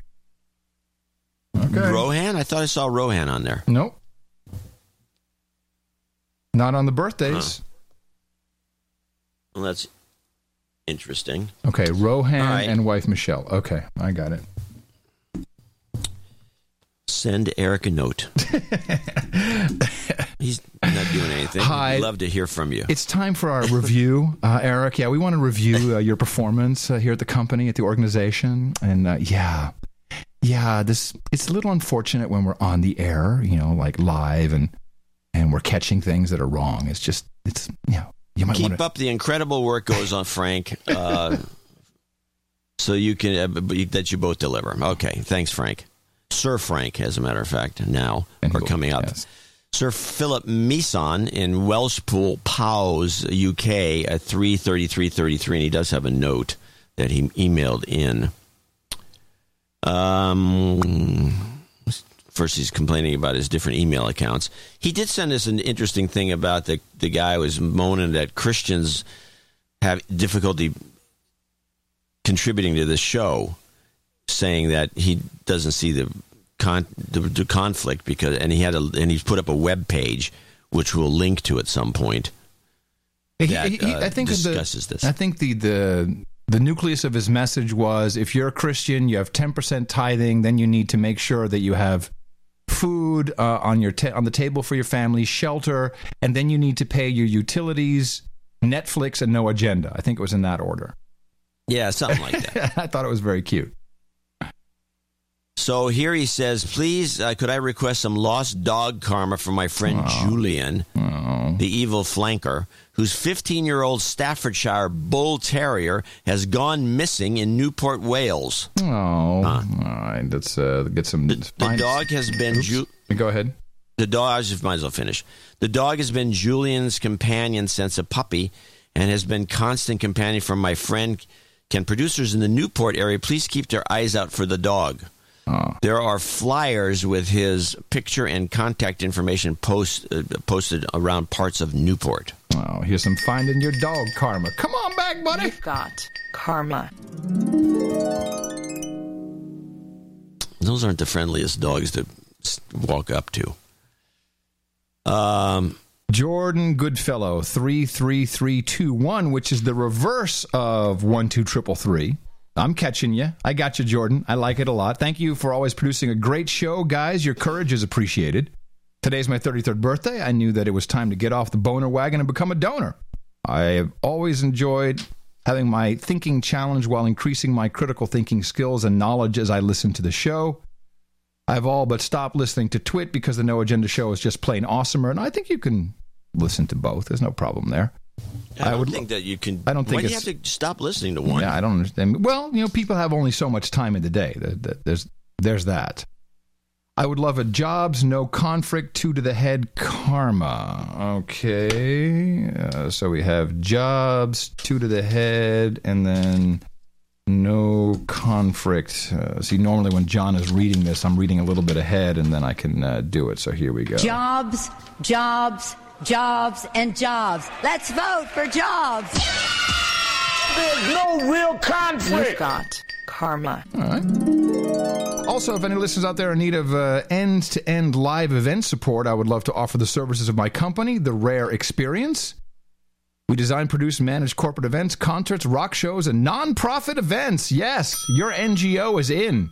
Anyone can get started at uh, Great. At therareexperience.com.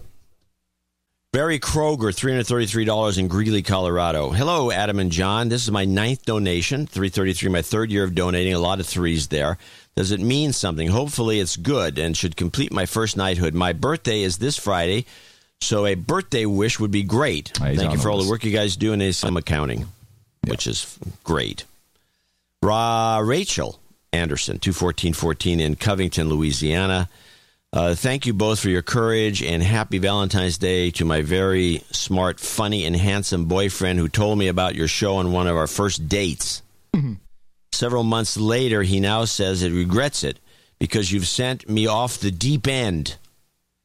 And I suppose he's right. I am the crackpot in the relationship. Keep up the good work. Eat more kale. And please send us both some wealth karma so we can someday hire a fancy British butler and call him Parm- Parmesan. Uh, Parmesan? You get that? Parmesan? I don't know. I, I don't. Ed, Barry Kroger's There's a also joke in there. Barry Kroger's also not on the birthday list. I, do I have the wrong birthday list somehow? Did I do something completely wrong? This is very weird. oh, maybe you do have the wrong birthday No, list no, no, because I'm I looking at- thought no. I saw No, Zohan on the list. no. Let me go back. Anyway, I'm going to hand out the karma here. There's your money. You've got karma. Eat more kale, indeed. Okay. I'm just waiting. What's this? This, you know? Uh, Anthony Colangelo. I think you're right. Anthony, Yeah, I got Jordan Goodfellow, Anthony Colangelo, Dame Andrea for Sir Dallas, Joe Van Scott, and Greg. yeah, Barry Kroger and Sir Frank were not on the list. Barry Kroger. Yeah, who's right there? It says, "Is my birthday on Friday?" Huh. Yeah, it's another one. I don't know how he must. Be, I don't know. I have no idea. I, I would send a. You should send a note since you're in constant contact. Okay, where were we? Anthony Colangelo of 21314 Mount Laurel New Jersey. donating 221314 to match today's date, which happens to be my birthday. Shows have been great. Thank you for your courage. And you're now breaking up. Did you do something? Are you doing something on that computer? Because you're breaking up now. Uh, it's probably going online. Maybe am I still breaking up? Yeah, I'm just breaking up. you're breaking up. Huh.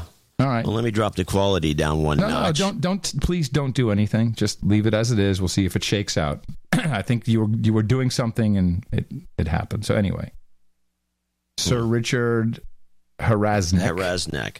I wanted to celebrate the arrival of my No Agenda night ring and my new job in the petroleum industry by donating. Yay! I was in. I was encouraged by a colleague to read petroleum refining in non-technical language. On page 36 under desalting, it said the following: As crude oil comes into the refinery tankage, it generally contains trash contains trash, not the people, but sand. Not the. It says not the people in this text. really? That's pretty funny. Really? it it generally contains trash, not the people, but sand, minerals, and salts.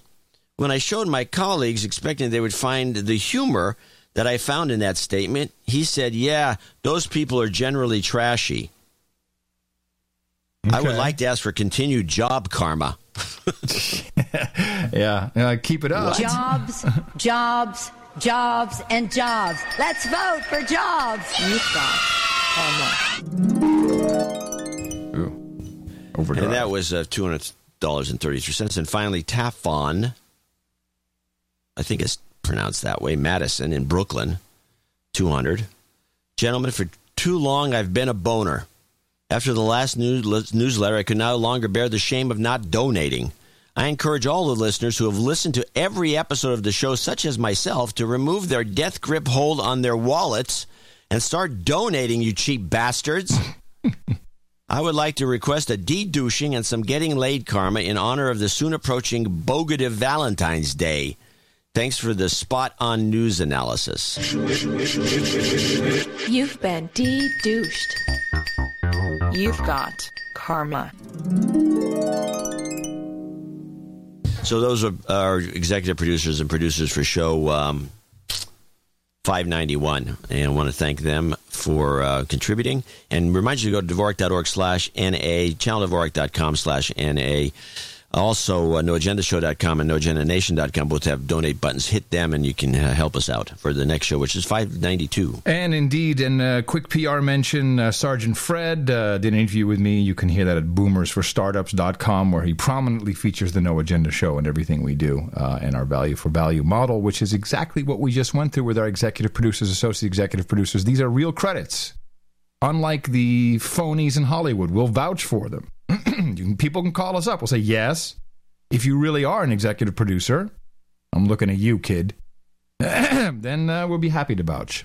And of course, you can put them on your LinkedIn account, all other places where credits are accepted. Dvorak.org slash NA. And of course, we'd always appreciate you going out there and propagating our formula.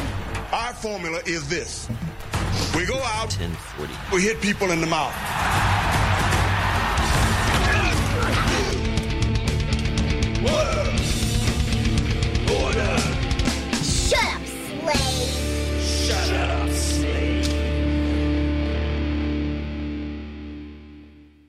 Well, the Ministry of Truth is uh, becoming even smaller now as Comcast is going to acquire Time Warner Cable.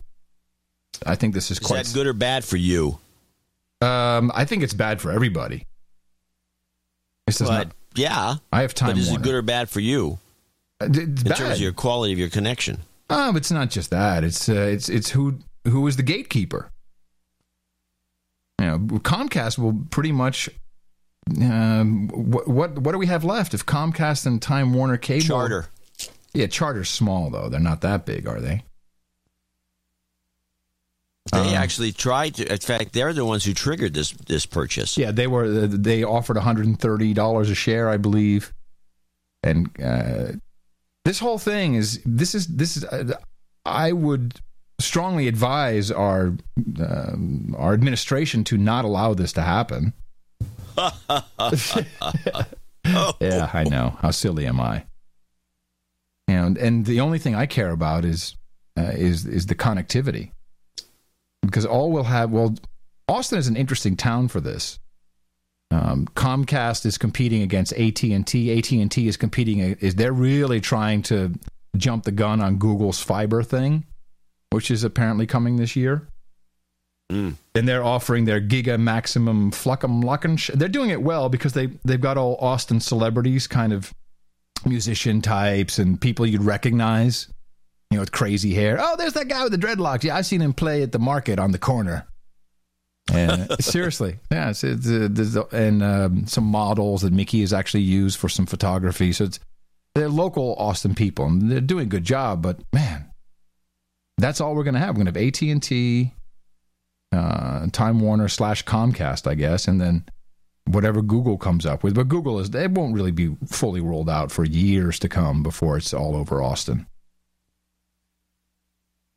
Well, Yeah, this- then they'll sell it to somebody else. yeah, but the whole thing is, you know, that's what I'm worried about. It's about the, the the internet. I'm not so I don't give a crap about the television.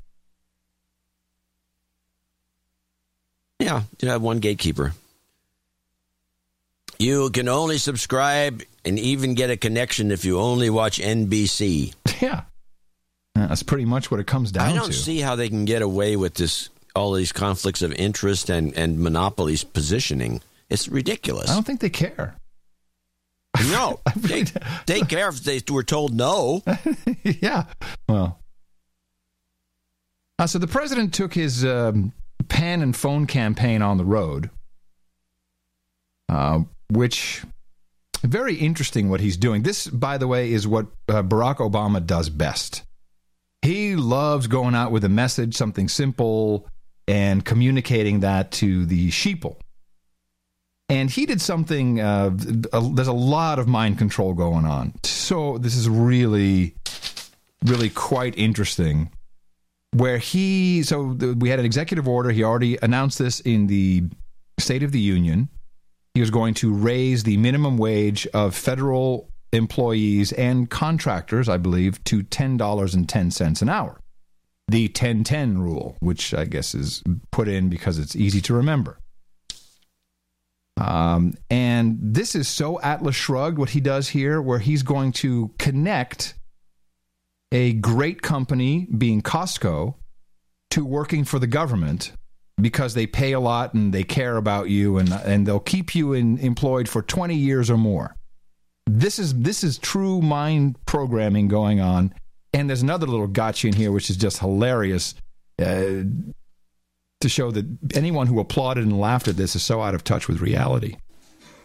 And and you know when I was over at the Costco store, I was meeting folks who had started off as Bull at- at crap. cash when I was over at the Costco store, I was meeting folks who what register and they start at the cash register. Okay, hello, Mr. President. When you start at Costco, you are not at the cash register. That's that's a premium job, dude. You do not start at the cash register. You start stacking, which is a dangerous job. So you're you're wrong. You know now we're in supervisory positions and oh, the supervisory positions. I'm supervising you. Had been there for 20 years, and you could see the kind of pride that they had in the company because the company. When did he start talking like this? That's right. That's right. Wait until you hear what he says next. When did this? When did this happen? I don't remember this two years ago. Yeah, yeah, yeah. No, no. Well, he had different. That was different. This is no, but now he talks like this. He talks like George Bush. no. It's a, it's a little more. There's a hipster thing to it. He goes, yeah, I don't want to. You got to talk like that. It's kind of an up talk with a back with a backflip. cared about them. I even received a letter the next day from a woman who saw my visit on TV. She decided to apply a job for Costco. Oh, okay. Let me get this straight. So the woman's sitting at home and she has no job and she sees you on TV and went, I think I shall apply for a job at Costco. That seems like a great place. And Is like- he going to get a uh, uh, like a board seat or something on Costco? This is ridiculous. but to insult the millions of jobless Americans who I think stand in lines five deep to get a job at Costco, opening the door for people. And to say some lady just saw him on TV, oh, I, I'm going to go get a job over there. There's so many jobs. It's it's really, really insulting. She said, well, let, let, let me let, me- let me Let me, let me, let me, let me, let me, apply let me. for a job at Costco. They, they look like do a good I can't. Why? Why? I mean, I, why apply anywhere else? There's plenty of jobs. Yeah, plenty of jobs. All good. So across the country, owners of small and large businesses are recognizing that fair wages and higher profits go hand in hand. It's Uh-huh. good for the bottom line. Okay. Now, And it's good for the bottom line. It's which is exactly not true. see, let me see. More expenses, good for the bottom line. Got and it. as America's chief executive, Uh-huh. He's he's as he's the runner of the corporation, as the CEO of the of the United States of the Gitmo. I agree. Uh-huh. So while Congress decides what it's going to do, and I hope this year, and I'm going to work this year and urge this year that they actually pass a law, today I'm going to do what I can to help raise working Americans' wages. So today, Do you hear the the shill in the back trying to get everyone going? That's pretty funny. Yeah, it's like one of those guys in the TV studio. Yeah, and then no one did anything, and it goes again. Woo! raise working Americans' wages. So That's today. So today, so remember now, you've just heard how Costco is so great. People are running to go work for them, and because they pay more. And now, So today I'm issuing an executive order requiring federal contractors to pay their employees a fair wage of at least $10.10 an hour. $10 cents an hour.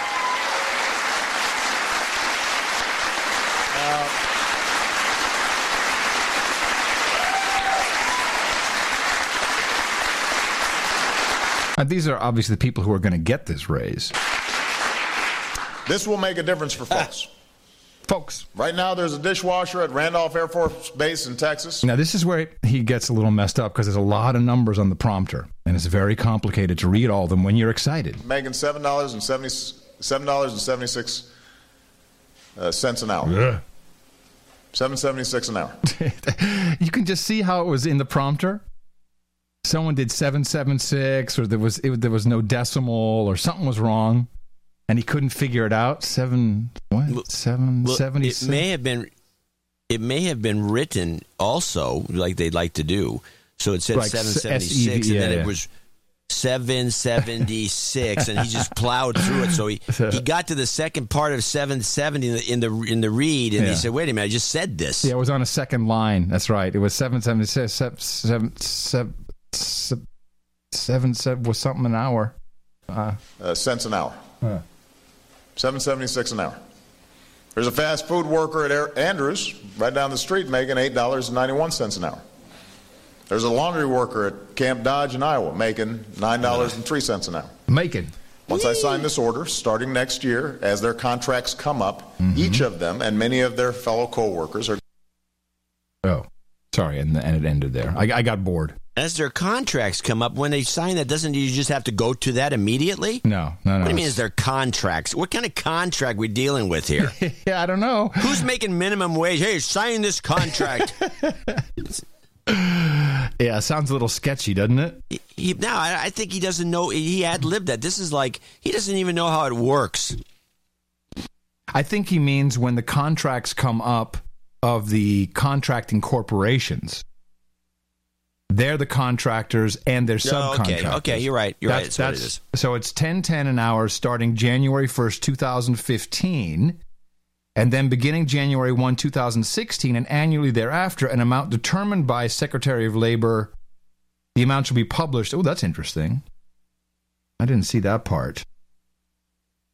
They're going to uh, s- uh, start at a regular increase rate. What is your view, John, on on on a minimum wage at all? Do we actually have a federal man federally mandated minimum wage? Is that does that exist at all in America? I'm, I'm unclear if that's state I or always federal. thought it was a state priority because we have it in. California. I think it's eleven or twelve bucks as we speak. It's Mm-hmm. gone up, and especially and, it's, and different cities have a minimum Wait a wage. minute. I wait know that there it should is a go federal down. minimum wage. So federal contractors in California will it will go down for them. They go down to 1010. Uh, state trumps federal. I see. I don't or should. I don't think that there is a uh, there is a federal man federally mandated minimum wage. It's all by state. That's that's the way I've always understood Well, it. we can look it up. Um, Keep playing, I'll look it up. there's nothing left to play on that. No. Mm, I found it. What is it? Uh, I just found it to be what is this? Application to tipped workers for workers covered by Section Two of this order who are tipped employees. The hourly cash wage must be paid by an. Oh, this is interesting. Oh, this is very. This is. I hadn't. Oh man. Section 3 Application to tipped workers. For workers covered by Section 2 of this order who are tipped employees, which means you make no money except for tips. So I guess that's if you're working at the where the dishwasher's making 9 bucks and you're just working for tips. Pursuant to 29 U.S. Code 203T, the hourly cash wage must be paid by an employer to such workers shall be at least $4.90 an hour. Oh, good well, I have the U.S. Department of Labor site. It says the minimum wage, there is one.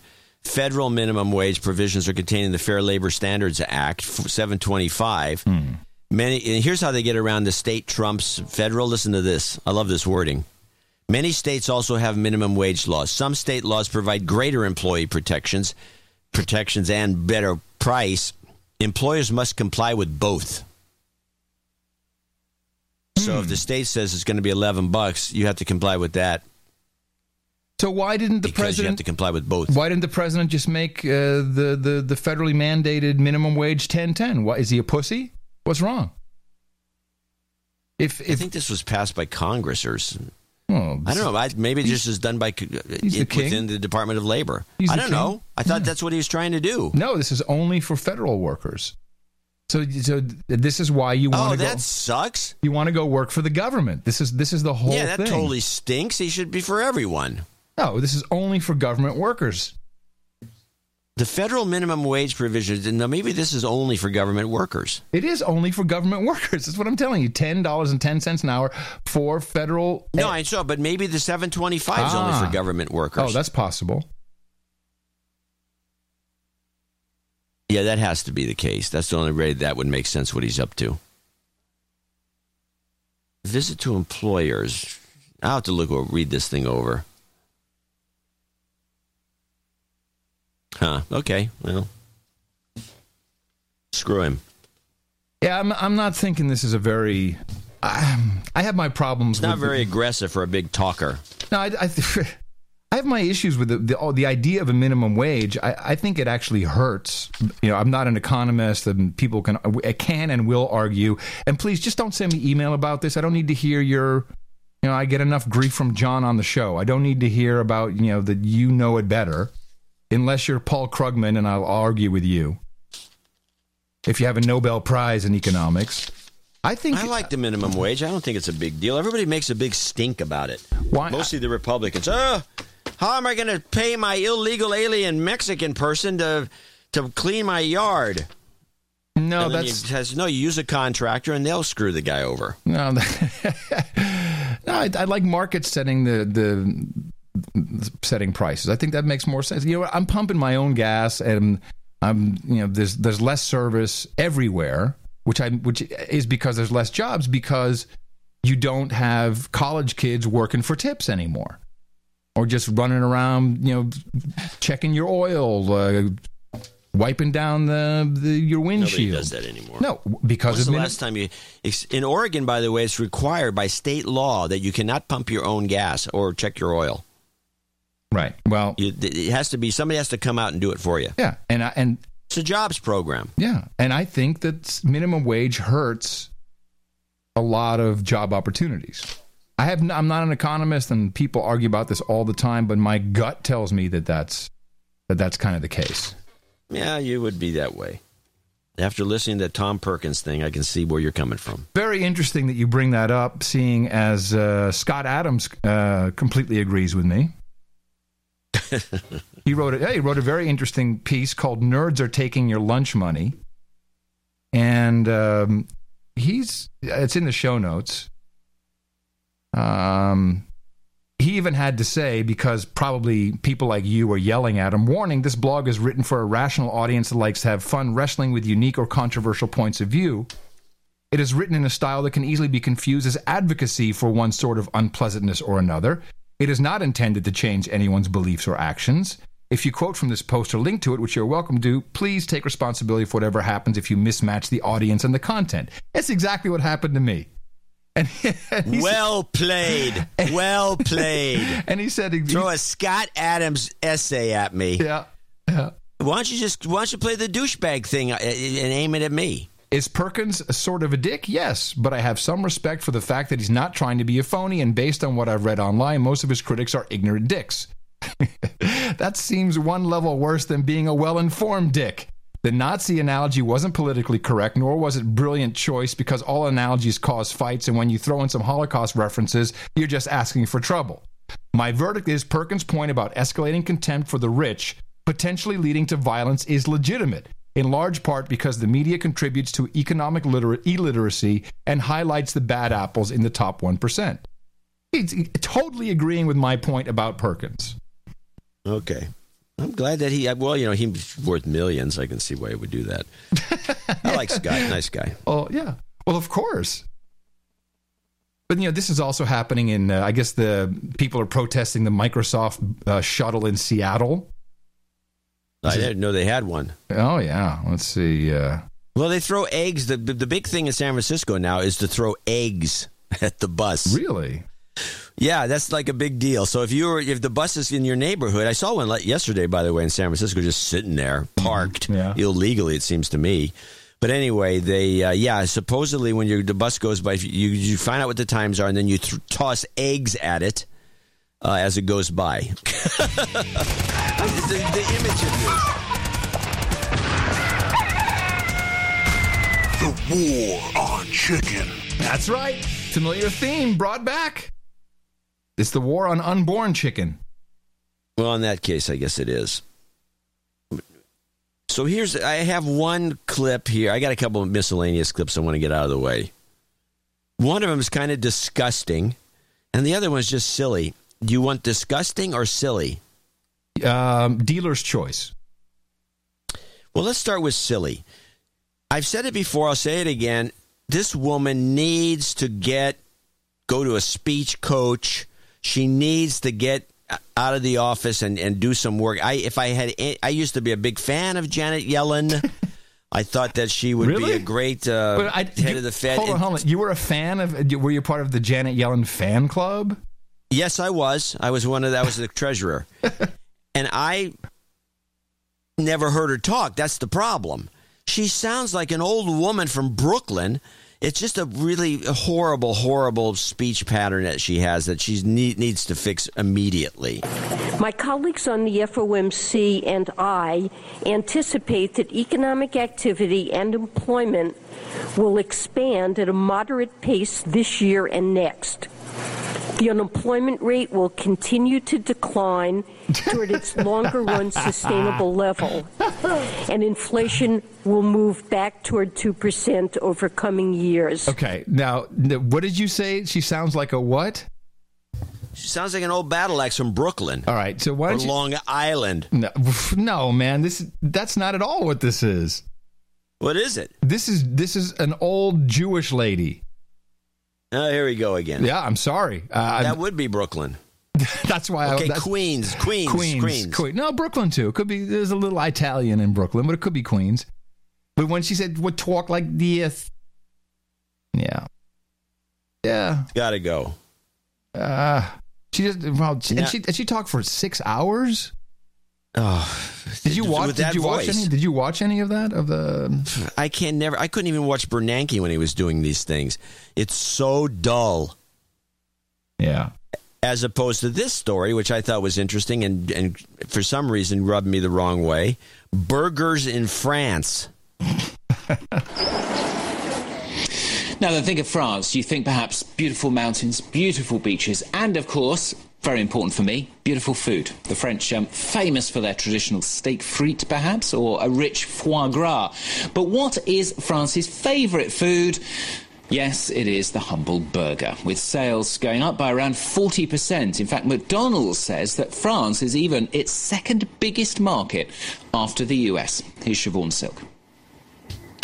Meat on the griddle, sauce on the bun, a few lettuce leaves and a slice of cheese. The burger is ready in one minute flat, and it has to be. How many do you make every day? 5,000. At lunchtime, this Paris branch of the fast food chain Quick is always packed. It's just a part of our lives now. There are fast food chains everywhere, like traditional brasseries. It's just a part of France's food landscape. The burger has well and truly conquered France. In 2007, one out of every seven sandwiches sold was a burger. By last year, that figure was one out of every two. French Two. people chomped through almost a billion burgers in 2013. In the country where gastronomy is king, traditional brasseries are keen to tap into that market and offer a better class of burger. When we opened the restaurant, we tried to do a classic varied menu. But people just kept ordering burgers, burgers, burgers. Now 75% of French restaurants offer this quintessential American dish, but with a French twist. I definitely prefer ordering them in a restaurant or brasserie. That's where you find something a bit more original. Not the basic burger you find in the chains, but something with a local touch. It's far cry from the days the burger was denounced as malbouffe, bad food, by French activist farmers. Okay. You didn't think that was horrible? A horrible development. One and half the half the sandwiches sold in France are burgers. I don't believe This it. doesn't bother you? I don't believe it. I, I think that if anything, that was a, a sh- uh, native advertising for McDonald's. I I No, don't no. I don't Quick, believe it. quick. quick, Quick. Oh, is that their? That's their their. That is their kind of their thing, isn't it? That was the one they slipped in there. Yeah. That was the advertisement. It's possible. I just don't believe it. Okay, that's fine. I don't care. You don't have to believe it. I don't, There was. Did you know that Hollande, Hollande, Hollande, Hollande was in? You know, he went to a state, one of the seven state dinners they put on just the other day, yes, I have the guest list. and then he. Would you have? You know who is at the head table then? Um, Bradley Cooper. One of them. Mm-hmm. Uh, Ken Ehrlich. Who's, Okay. Who's the horrible producer of all these stupid award shows and needs to be replaced. Mary J. Blige. Uh, Chris- she was the the singer. yes. She wasn't at the head table. Christine Lagarde. I would say she'd be at the head table. She was.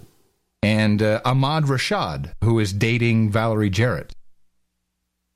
it's true. Yeah, I know. Julia, Well, I have a report. Julia Louis, Louis Dreyfus, who uh, was sitting next to Biden, I bet, because that's really funny when you get the Veep next to the Veep. That would be yes. I don't think Biden was at the head table. you have a report? Hollande part one? I have a couple of reports here. This first one is if you want to hear this, the short. Well, that's actually too long.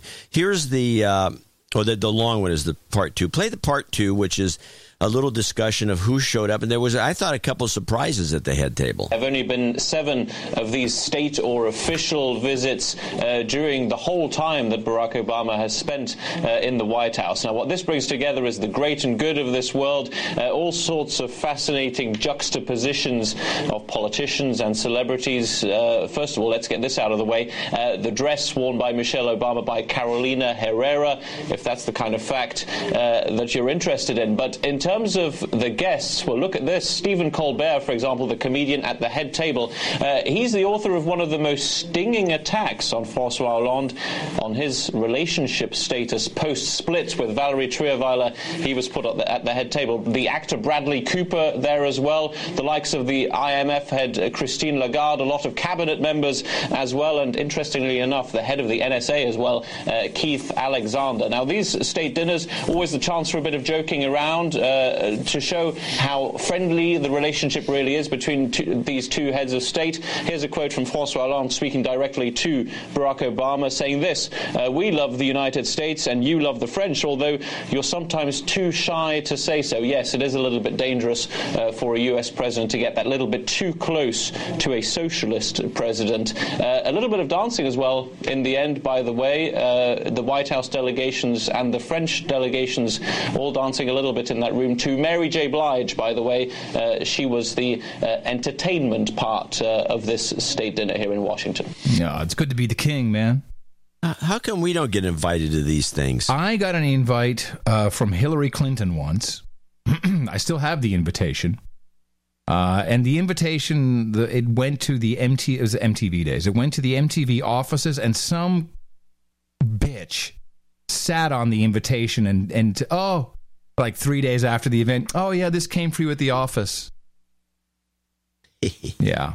So I didn't make, and of course, once you you stand them You up. were beloved there at MTV. Oh no! Once you stand them up, then uh, you you never get asked back again. No, you didn't even RSVP.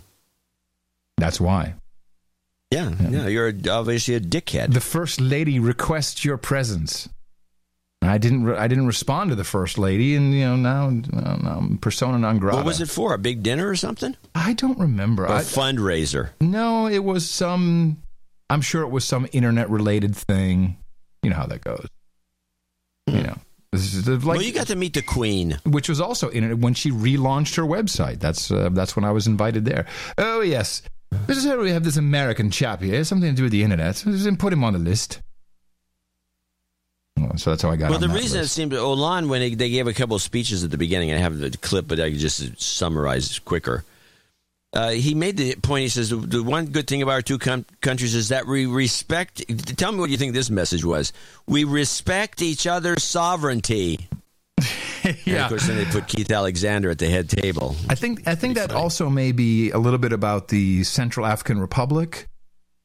Uh, there's a, it's you know the, it's a little confusing what's happening there. The French are supposed to be in charge, and they're not really doing a great job. And then we have Christians now killing Muslims reportedly.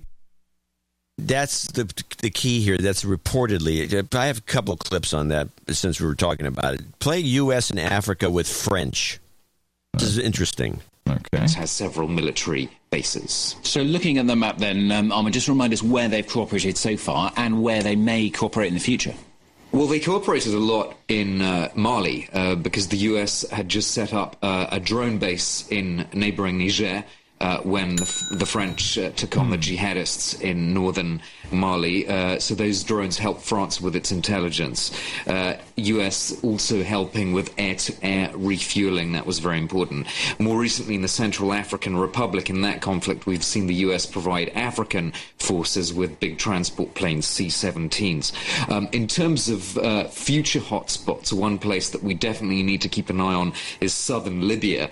Um, and last week, uh, a government minister in Niger um, said that this was uh, the new breeding ground, essentially, for jihadists. Uh, so I think we can expect that high level French US group that you mentioned in your introduction to take a very cl- close look at, uh, at southern Libya.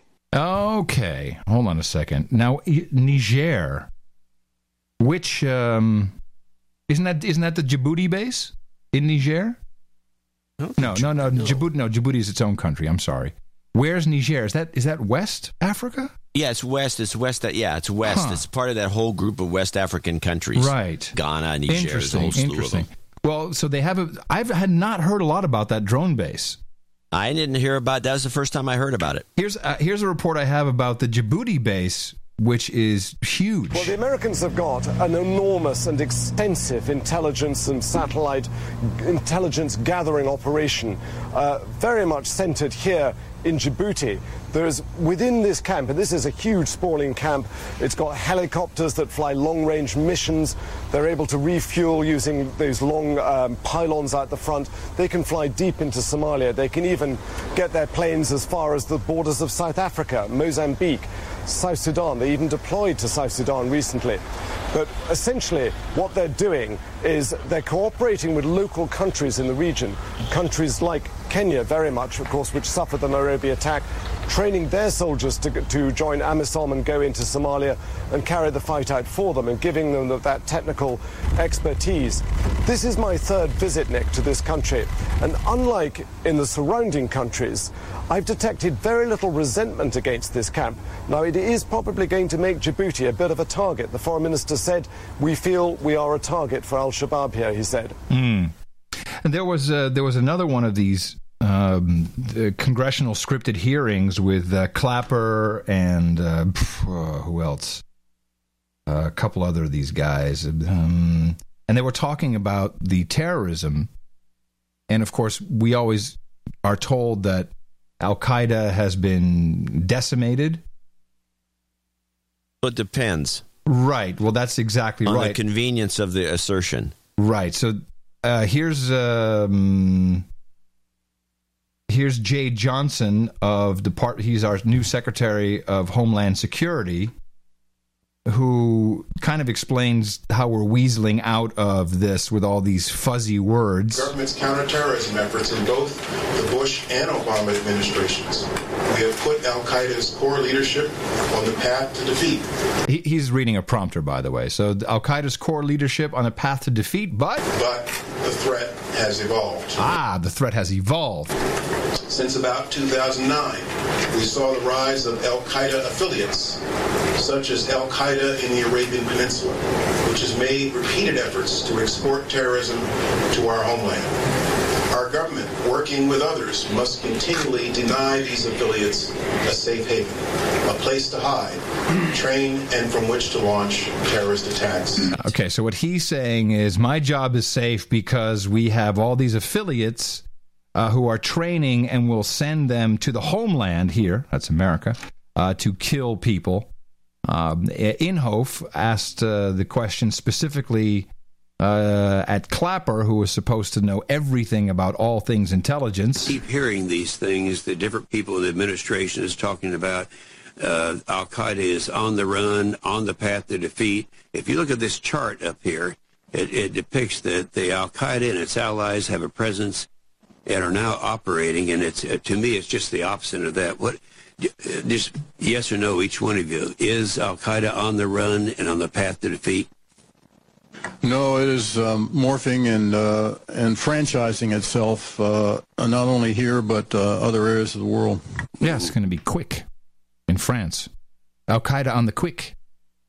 Franchising everywhere, John. Well, McDonald's lookout.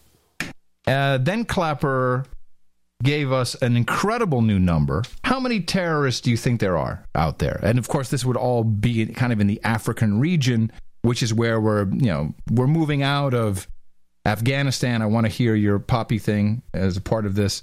Uh, how many terrorists do you believe, think that are in uh, in the continent of Africa? Thirty thousand. Looking back over my now more than half a century in intelligence, I've not experienced a time when we've been beset by more crises and threats around the globe. Thanks my to you. list is long. My list is long. It includes the scourge and diversification of terrorism, loosely connected and globally dispersed, to include here at home, as exemplified by the Boston Marathon bombing, mm-hmm. and by the Show sectarian us the video. war in Syria, its attraction as a growing center of radical extremism, and the potential threat this poses now to the homeland. Let, let me briefly expand on this point. The strength of the insurgency is now estimated at somewhere between 75 to 80,000 on the low end and 110 to 115,000 on the high end, who are organized into more than 1,500 groups of widely varying political leanings. I love this. 1,500 groups. Uh, you know, these guys set themselves Well, why don't we just start firing? But if, if there's that many of them, they must be in large. Or you should be able to just drown, drone them by the hundreds. Yeah. Niger, an ant invasion in the kitchen. Niger is very interesting. It seems like there's like it, if I just look at the map, it looks very brown. Just like no green. Not doesn't look like an attractive place to be. Nor does Libya. Where do you think the Well, best they- place they for the go out of their way to, sh- you know, I'm, I did this little thing uh, in the newsletter about the the ease in which you can move the poppy fields to parts Yeah. of Africa, and there's lots more room. and. Uh, so I'm looking at the Central African Republic. I said, but everything I've ever seen, you watch the news, is just some guy walking down a dirt road and a bunch of shanties, and it's just dusty, and it's a, everything's all that's missing is the tumbleweed. And you go and you look up uh, Central African Republic agriculture, and you start, and then you just hit the images, and you get it's a lush green. It's always raining. There's plenty of water. It's more like Myanmar in terms of you can grow poppies and don't have to worry about about uh, irrigation like you would in lots of other parts of Africa. And it's just like I, I, this an image that we have. We West Africa is not the Sahara Desert. No, in fact, if you look on Google Maps, you'll see this CAR is beautiful. It's under Chad, Chad, and it's green. The only greener piece would be the the Republic of the Congo. It right, which is looks, that's where you get your jungle green. Hmm. kale. It looks like kale. It looks it probably is kale. A lot of kale. Well, yeah, it looks to me they got to grow stra- and they grow pretty much everything in the Central African Republic. They got strawberries and all kinds of stuff. It's just it's it looks like a, you could have a good meal there if you found somebody who could cook we really just need to what, is frustrating to me is this continuous loop. And i think people are getting very uh, literally physically ill from what is happening the way we're, we're, being inundated with these with these messages nonstop. And we're you know we're killing americans and we have everywhere it's everyone's crazy and they're all terrorists and there's hundreds of thousands of them. And um when will someone say hey why do they want to kill us because they don't like our way of life, Adam. Uh, they don't, they like, don't our, like freedom, our freedoms. Our freedoms. yeah, they don't like our freedoms. They've oh. already made this claim. Yeah, but I think it needs to be they, revisited. They don't like our freedoms. They don't like our way of life. They want to kill us. Yeah. They don't want to take on our way of life or, our quote unquote freedoms. They want to kill us. Okay, it makes sense. It's well, I just wish someone would revisit the question from time to time. It would help people rationalize what is happening. Mm, it's not in anybody's interest. no, there's no money to be made no. by re- by asking that question over and over like you just did. No, I know, I understand. There's no profit in it. I understand. Uh, J.F. Kerry made a weird comment during the Munich conference, the security conference, where all the, I guess, security guys go hang out. Uh, and it was interpreted very strangely and aggressively by mainly by Israel. You see, for Israel, there's an increasing delegitimization campaign that has been building up. People are very sensitive to it. There are talk of boycotts and other kinds of things. Are we all going to be better with all of that? Now, the way this has been interpreted by a lot of Israeli uh, elites and leaders is, "Hey, shut up, Kerry. What are you? Are you threatening us with a boycott?" But that's not really what's happening. Uh, and I've been following a couple of uh, our producers who have is, uh, Israeli, I think it's Israellycool.com and a couple of blogs.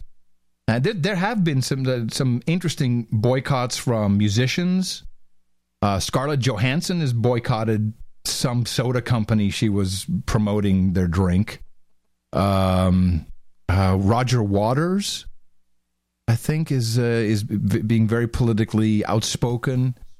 And what's really happening is explained here by well, Rob. What did you say about Scarlett Johansson? She's boycotted the drink company she was um, promoting. Soda Stream, I think is Soda Stream. She's yeah. not working for him anymore. No, I don't think so. I think she said, "Oh, I," because yeah, there is there is they talk factory in, in the Palestinian yeah. areas. Although apparently, if you went back to the '67 borders, it would still be within those borders. I'm not quite sure, but there is some talk of a boycott, and that's really what Kerry was referring to uh, and he's re- and he's really on Israel's side, which is what's very interesting, as Robert Wexler explains. Is former Florida Congressman Robert Wexler. He's president of the Abraham Center for Middle East Peace. Whatever that means, sounds like another NGO to me. Congressman, good to see you. Good morning. You know, this first popped up on my radar. I, I get a lot of uh, Israeli newspapers. We get a whole thing, but this first popped up on my radar. Haaretz did a story about this during the Mandela funeral, about saying that there is fear in Israel among the Israel business community that there is a tipping point. That what happened to South Africa in the 80s could be globally what could happen to Israel uh, now in 2014 and 2015. That's really interesting. By the way, I think Scarlett Johansson quit Oxfam, or so there's some other thing. But yeah, now here's what happened because I actually had a bunch of clips about this we never played. Uh, Scarlett Johansson went to work for SodaStream for a huge amount of money. Then, then they got a bunch of flack from the Palestinians because I guess SodaStream is making some of these devices in Palestine areas and they don't want the money. I have no idea what the real basis was. But then Oxfam got all bent out of shape because it was somehow anti-Palestinian and they're so hooked in there. And she was one of the board members and they and they said they asked her to quit and she said I quit easily, gladly, and she left. Uh, so that's the, the yeah. That's the story. So she's still working for SodaStream. Okay. So this sounds like that would make sense. What is what is happening? I, I like what uh, what Wexler just said that there's now this noise that you know I'm sure it's all NGOs. Everyone's getting all upset and saying, "Hey, we can turn Israel into what South Africa was with apartheid." Uh, which would mean the whole world against Israel. Um, uh, are they?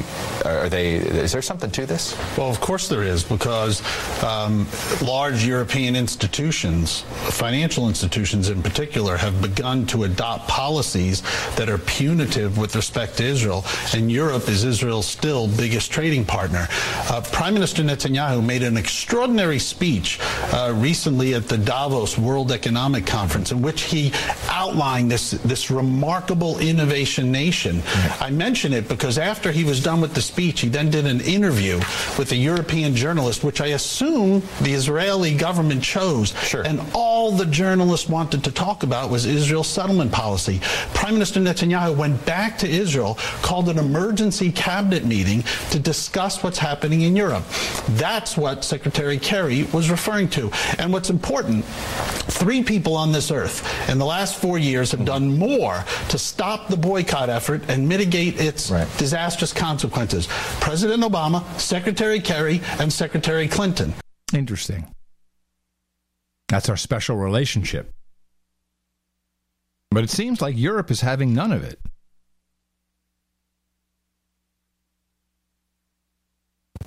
Oh wow! Did I lose you? Oh, oh, John, hold on. I, I think somehow we, we blew up. hold on, hold on, hold on, hold on, hold on, hold on. We're gonna have to. And we're back. Okay, good. Yes, you were saying which we understood nothing. Uh, I didn't. The clip broke, started breaking up, and you're gonna have to. Oh, okay. I'm sorry. So just tell me, just summarize for me. No, essentially, um, uh, the only three people who've done have really tried to stop a boycott of yar- large European um, countries and um, companies are uh, Obama, Kerry, and Clinton, uh, Hillary Clinton. Uh, but oh. I, di- I didn't know that Europe was also, you know, that, that this was really a big deal. I it's, didn't either. I don't know. I have to think about what Oxfam's up to. Well, these are all these organizations, man. It's tough. Very, very hard to, you know, I, you can't, I don't think you can get a, there is Oxfam USA. I can get a Form 990 from them, but it's very hard to get help. anything. No, it won't, really no. won't help. No. No, this whole NGO thing, which we mentioned earlier, is a, is, scandalous. I mean, there's no way that we can get a handle on a lot of the things going on until we get a real handle on these these operations and what they're up to in, behind the scenes. The only thing you can do is you can follow the money. You can see which which NGOs are handing money to which other NGOs, and you can follow that down the line a little bit. But when you get, you know, 501c3s and there's a lot of things they don't have to talk about and don't have to disclose who all their donors are, it, you kind of lose track.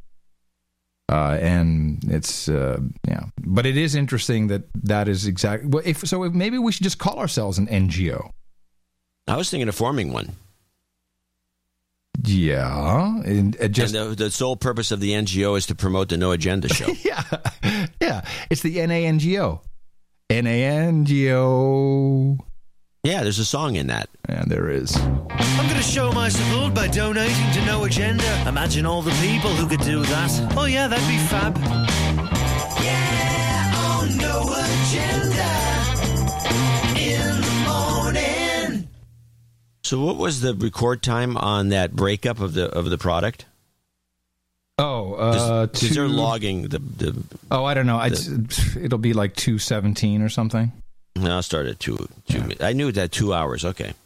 We want to thank a few people who helped us out on show five nine one, including uh, Dame Andrea Garnier in the Rocky Mountain House of Alberta, Canada, also known as one hundred twenty three dollars and thirty three cents. Dame Andrea checking we in have a- with the executive order.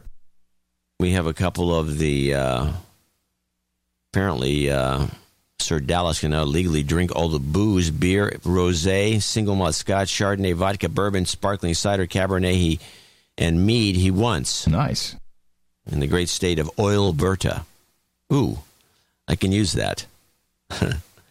Maxwell Thin in Seattle, Washington, $111.11. I do not have a list of, of uh, call outs him, from him. Oh. Crocutta Computer Services, Pacifica, California, $100. Maxu, Li- Maxwell Matthew Livingston, Sudbury, Canada,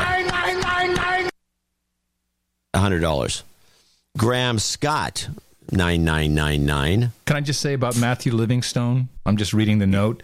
The donation is in memory of his mother, Sandra Livingstone, who passed away December 13th, 2013. She loved what you guys talk about and expose. Love you, Mom. Aw. nice or not nice in one way and nice in another. Graham Scott in Boyanup, Boyanup in Australia, ninety nine ninety nine. Brian Williams seventy three seventy three Streamwood, Illinois. Dwayne Parker sixty nine sixty nine dudes. Minot, North Dakota. Eric Thorson, Bergen, Hordaland in Norway, and that is the end of the Wow. 69 69. That is, it might really be the end. Two only today. Let's hope. Okay. Kristen Smith in Blyton, Lincolnshire, UK, 60. Ryan Van, Mesa, Arizona, 55 55. Uh, hold on. Uh, Christian Smith Oh, yeah, she has a nice note. She says, uh, as I said last show, my 13 year old daughter has started listening to the show. I can't believe I forgot to put her name on the note. If you could do a shout out to Lauren, I'm sure she would appreciate it. Yeah, oh, there we go. Hey, Lauren. Lauren. Hey. Hey, hey, shout out. Gregory Gregory Waskiewski. Was Waskiewicz. What I'd make it. Waskiewicz. Waskiewicz. Waskiewicz. Raskowitz. Raskowitz. Waskowitz. There we go. 5206 in Lost Wages, Nevada. And we have a birthday. Greg W. He says he, we can call him. Hmm. Warren Taggart in Philadelphia, Pennsylvania, 52. Daniel Stamate, Stammet in Stockton, New Jersey, 51. Kevin Payne, 5069 Chantilly, Virginia. Brandon Savoy, 50 bucks. These are all $50 donors. Brandon Savoy, Mike Westerfield, parts unknown, although I think they are known. Uh, Walter Grant IV, Moreno Valley, California. Jennifer Langston in Huntsville, Alabama. And as a Valentine's gift for her husband, Jeremy. Without him, I would not know the awesomeness of the No Agenda show. Could you please send some karma his way? We'll do that at the end. But thanks. Robin Hawk, Anna, Illinois, 50. Also, Paul- also to honor my awesome hubby Raleigh, happy Valentine's Day. Hey, Ro, you know, we could have done a Valentine. Well, we could do that on. No, it's too late. No, We're not going to do it. If the, if the show fell on Valentine's Day, we would have been more gimmicky about it. Yeah, but you know, wh- why would we participate in the commercial bogativeness of it? There's a couple of reasons. Okay.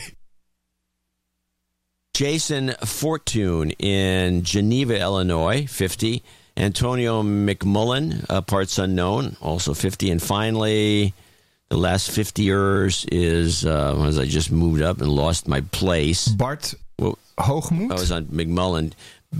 Uh, Bart Hoogmoed. Hoogmoed Hoogmoed in Zwag. in Svag, and he says, longtime boner, first time donor.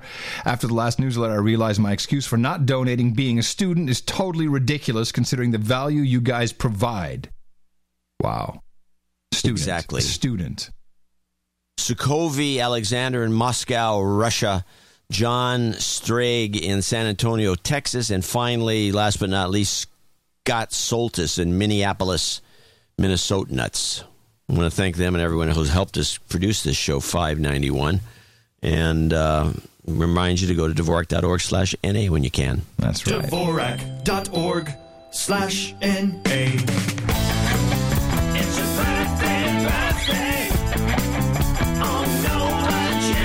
See if we can get everything in here and do it correctly. Barry Kruger celebrates on Friday. We'll be knighting him in a moment. Sir Frank says happy birthday to Rohan, turning 21, and wife Michelle. Is she 21 as well? Jordan Goodfellow turns 33 today. Anthony Colangelo, 23 on the 13th. That would be today as well. Dame Andrea and Sir Kelly say happy birthday to Sir Dallas and a happy 18th birthday. Yeah, that's right. He can uh, enjoy everything now. Graham Scott says happy birthday to his son Jovan Scott, and Gregory W. turns 33 tomorrow. Happy birthday from all your buddies here, at the best podcast in the universe. And we have uh, Sir Frank Agenstadt becoming a baronet today, and we have one knighting to do. That would be uh, Barry Kruger. Let me see. Did he have any special requests? Did he have a special? No, I don't think so. So if you can just grab your blade. Here. Thank you. Barry Kruger, come on down, my friend. Yes, as you gave the proper accounting, and we recommend everybody maintain their own accounting. Uh, you have donated to the best podcast in the universe in the amount of $1,000 or more, and therefore I'm very proud to pronounce the Sir Barry Kruger, Knight of the No Agenda Roundtable. Sir, come on down for you. We've got hot librarians and Jaeger bombs. We've got Cuban cigars and single malt scotch. We've got hookers and blow. Ren Boys and Chardonnay if you swing that way. Hot pants and booze. Rubenesque Wellen, women and rosé. Vodka in the middle of bong hits and bourbon. Or mutton and mead. And go to noagendanation.com slash rings and pick up your rings, your sealing wax, and your official um, certificate of being a knight of the No Agenda Roundtable. Welcome to the family. Thank you very much for your support. and your make support. sure to deliver some karma for those who asked for it. That, that Absolutely. Here's the karma for everybody. You've got karma. Uh, Thank you for supporting us. We'll have another show on Sunday, uh, and there will be more uh, analysis. Ah, and quite an analysis we've got to do. My goodness, there is. Uh, it's just it's hitting one after another these days. Well, I'm telling you, I think we got to start following the Mipsters. The Mipsters? Yeah. The Mipsters. Hmm. Let The me Mipsters. guess. Is this a clip? They describe themselves as Muslim hipster women, and their Mipsters movement has been making waves online. Social networks are abuzz with pictures of Muslim women who coordinate their hijab, the Islamic veil, with colourful and trendy outfits. The Mipsters trend became something of a talking point after this video was released online. Entitled Somewhere in America, it features young women across the US having fun, skateboarding in high heels to the sounds of Jay-Z. The clip's intended to challenge the stereotypes surrounding the Islamic veil, often associated with oppression, and to show stylish, edgy, and fun-loving women can also practice the Muslim faith. Mipsters share a common philosophy and describe themselves as at the forefront of the latest music, fashion, art, whilst continuing to seek inspiration from the sacred texts of Islam. Where do these Mipsters live? I have no idea. I've never seen one. Muslim hipsters, the Mipsters. I and they all it. wear four inch heels, five inch heels, all these women. Yeah, let me just check some. And the veil, you know, and they're all looking cool. So I, so I have the clip, I think, my favorite clip of the day, even though it's not clip of the day by any means. But, you know, you wonder why in the Central African Republic and these places, why, you know, these, these, these troops probably aren't accomplishing a lot. Uh, the WTF clip is what this one is. You, you, you hear this clip and then you say, "Oh, I get it. this." It's just too ridiculous. Well, the French and African troops do have a mandate from the United Nations to use force if there's a direct threat to the civilian population. So, if, for example, a Muslim is being lynched by an anti Balaka mob, uh, they could step in. Uh, when they've been asked, uh, why aren't you doing that, they answer, well, we can't be seen to be taking sides. Okay. Because of what? So Religion? let me get this straight. You're a cop. Yeah. And you're in downtown Oakland and guys are shooting at each other. What are you going to do? You're going to shoot at one of these guys maybe to make him stop, but you don't want to take sides. this is too much of a commitment. Why, why don't you we- take sides one minute and the next minute somebody else? It's too much work. Don't take sides. We really don't. So what are they doing there? Yeah, we really don't understand how this works at all. what are they doing there? They're just standing around. I I Anyway. really don't know. There was a warning. Uh, let me see. Embassy warning in Kampala, so that's Uganda. They're expecting a terrorist. Um, let's see. Threat information indicates a group of attackers possibly in place, ready to strike targets inside Kampala in February or March. Huh. That's a coincidence. Yeah.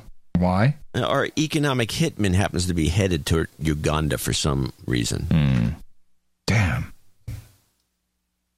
Yeah, it's. Yeah, we do not have. You know what we're really missing? We just are missing more people who understand what is really happening in Africa. And I don't even know if people who are in Africa and work for the State Department or I don't even know if they understand. It's, it's very. It's, the whole thing is messed up. Yes, I would say that's true. I have a question for you.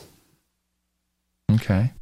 Here, play this clip, the Syria barrel bomb clip, and then uh-huh. I'm going to ask you something. Okay. All righty, here we go. Now, new video from Syria appears to show the moment a barrel bomb has fallen in the northern city of Aleppo. Activists say the images uploaded online are of uh, the bomb landing just after two other bombs exploded nearby. Columns of thick smoke seen uh, rising in the sky where the bombs would drop before local people carry the injured to safety. Okay. All right, I've noticed I didn't pay full attention to this when it first cropped up, so I missed it. But what is a barrel bomb? When did this barrel bomb meme show up? And what's got to do with anything? I mean, are they throwing these bombs? Are they using giant slingshots? Are they dropping them from planes? What are they? I don't know exactly. I do know that three of them exploded on was it the day of the opening ceremonies? I think of the Olympics. I think is when they when they were when they first came into the lexicon. What do you have on barrel bomb? Do you have any research Nothing. on it? Because I do. no, I was that, that's what it asked, says right there. Ask Adam because I figure you'd know. I don't know. All I know is that all of a sudden barrel Barrel bomb, barrel bomb. Oh, it's a barrel bomb. Is that worse than like a, a one ton bomb dropped from a plane? It's a barrel. Um, interesting. Barrel bomb. There must be something to it. There must be a reason for it that we're that we're not figuring this out. Are Syrian barrel bombs really worse than weaponry? There you go. Newsweek asked the same question, and let's see what Newsweek came up with. It's oil drums filled with explosives dropped from helicopters. Really? Hmm. Uh, I think that there's so there's there's a couple things going on which are uh, to be noted, particularly as it comes to Aleppo and Homs. Now, both of these places, which are uh, to north of Damascus and west, uh, both of these places uh, are major intersections for the pipelines. The Homs Tartus oil pipeline was blown up February 3rd. Um, and then right after that, they start evacuating people from homes, which is not a lot of people. It's a thousand people or whatever. I I I, feel there's there's something about the strategic location uh, of this, uh, particular when we note that Turkey has now opened negotiations for the to take let's see Iran's natural gas via uh, Iran's natural gas via Iraq. Um, it would seem like they are trying to take away some of the business that was supposed to go through that those actual pipelines in Homs and Aleppo. Uh, none of this, it, it just it, it's it's not of uh, just a bunch of people hurling barrel bombs. If anything, the barrel bomb is probably to distract from what's really happening. Just another thing to get NGOs all pissed off about. Oh, they're throwing barrel bombs. It's, um, it's I don't know. I just found it to be completely baffling. No, I agree with you.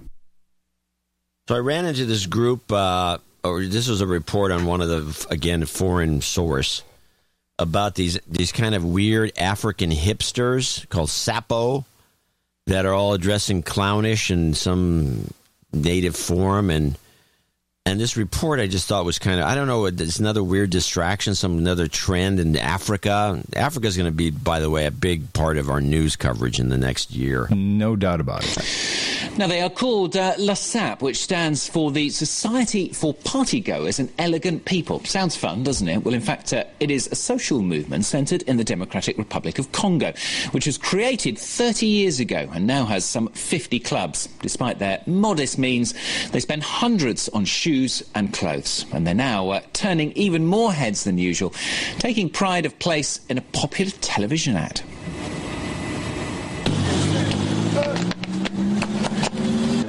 These are the famous sapeurs, or the Society of Elegant People.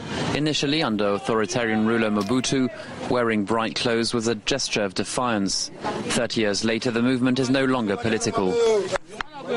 In SAP, you have four rules. You don't become a sapper, you were born one. You will honor SAP like your father and mother. You will never betray SAP, whatever the situation. And you will die as a sapper, like Stervos Niarchos did. First rule of Fight Club is you do not talk about Fight Club. what? The Second rule of Fight Club is you do not talk about Fight Club. Have you been editing again, John? That's what it sounded like. Oh, it sounded like Fight Club. Yeah. Hmm. Another thing we have to kind of I, I feel like I'm- distraction. yeah, I'm going to be spending a lot of time today and tomorrow really going as deep. We have a couple of people. Obviously, we have our economic hitman in Africa. Uh, I have uh, one person who's involved with the legal profession in Kenya. we have one of our knights in Accra. Mm, Right. He never checks in anymore. Well, I got an interesting note from producer Patrick about um, the Panama Canal and uh, Nicaragua, as well as Costa Rica. Which this was very interesting. We, of course, keep our eye on the Chinese and what they're doing. Uh, they are without doubt uh, a source of uh, much chagrin for the imperialist uh, leaders of, of the United States and France and the United Kingdom. We need to kick the Chinese out of Africa and take over and just get everything we can. Um, Patrick says the first time I heard about the uh, the Nicaraguan canal was a while I was living in Costa Rica, which borders on Nicaragua to the south. Um, and apparently Daniel Ortega is he's he's back. He was Oh, good. he- yeah, he was president. He's in the- always been entertaining. so he's been president in the 80s, of course. Uh, this was the whole Iran Contra scandal. He was a part of that. Uh, but he was recently elected president again in 06 and reelected in 11. Seems to be pretty comfortable in his position. Uh, but here's what's interesting Nicaragua has threatened to take Costa Rica to international court to dispute Costa Rica's claim to Guanacaste, which is a province that shares the border. Um, and what's interesting about all this is that the Chinese are in Costa Rica. They've built a national stadium. They've built some roads, donated a bunch of police vehicles, which uh, our producer says is hilarious because they actually have a Chinese flag on them and they're driving around in Costa Rica with a Chinese flag on the police cars.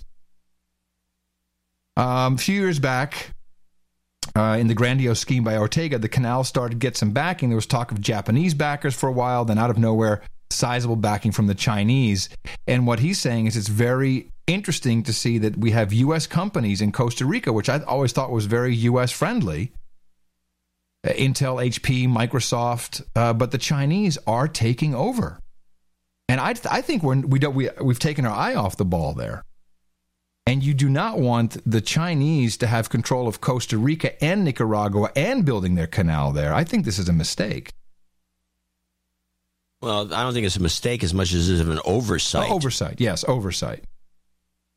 I don't think they mean to be doing that. They're just, you're right. They're distracted in one way. Hey, look at this. And then, uh, What? meanwhile, they. What? Say what? I don't see nothing. Huh. Well, that needs looking into. Mm-hmm. Now, who does this come from? Uh, uh, Patrick. He doesn't want to. He, he lives there. Oh, okay. He wants to remain a little anonymous. We need more reports. Yeah, I'm sure he'll be sending it. Just the, the Chinese. It's just mm, okay. Be uh, Well, they'd love it there. That'd be a good little landing spot for them. be perfect. I mean, they got t- California targeted, but they're not building roads here. Although that would be useful. Wouldn't? hey, you know what? If only they would, it would make you happy. Yeah. One of my little roads over here is now a bunch of potholes. It's not even a road. It's like it's jarring to drive down this little street. Looking You know, at uh, bang, bang. Do I need new struts? looking at the Turkish uh, situation, Fethullah Fethullah Gulen has been challenged by uh, the Prime Minister of Turkey. He says, "Hey, if you're such a such a brave guy, why don't you come home and form a political party and run against me like a man?" Well, that's not going to happen. That's not going to happen. No, it's crazy talk. Um, a writer of the Hizmet movement, which is the the Gulen movement, that's another word for it, Hizmet, uh, has come out and said, uh, "Yeah, uh, we're pretty much all part of an anti-government plot to overthrow to overthrow the current government." Uh, this guy's name is uh, one of these. T- this is a part of the problem. Uh, what is his name? Etyen Mahçupyan and he's been writing for some uh, Gulenist uh, publications. They have a lot of them. They just opened a, a, a Dutch language magazine in the Netherlands and Belgium, also run by by the Gulenists. Um, so, uh, you know, that's I don't know if we'll be hearing from this guy much longer, but he said, "Hey, yeah, well, this is really what we've been doing." And of course, at the same time, um, we have something that we love to talk about here, and we can just pretty much wait for the NGOs to show up and start talking about how draconian it all is. In Turkey, riot police used tear gas and water cannon to try and di- disperse protests in Istanbul. The crowds were demonstrating against plans for new legislation which would give the government even more control over the use of the internet. Now, I thought this was interesting. I've not been able to find a copy of anything of what the actual law is, uh, but I liked the way the Prime Minister of Turkey explains it. This, by the way, is com- it's just fireworks. This protest.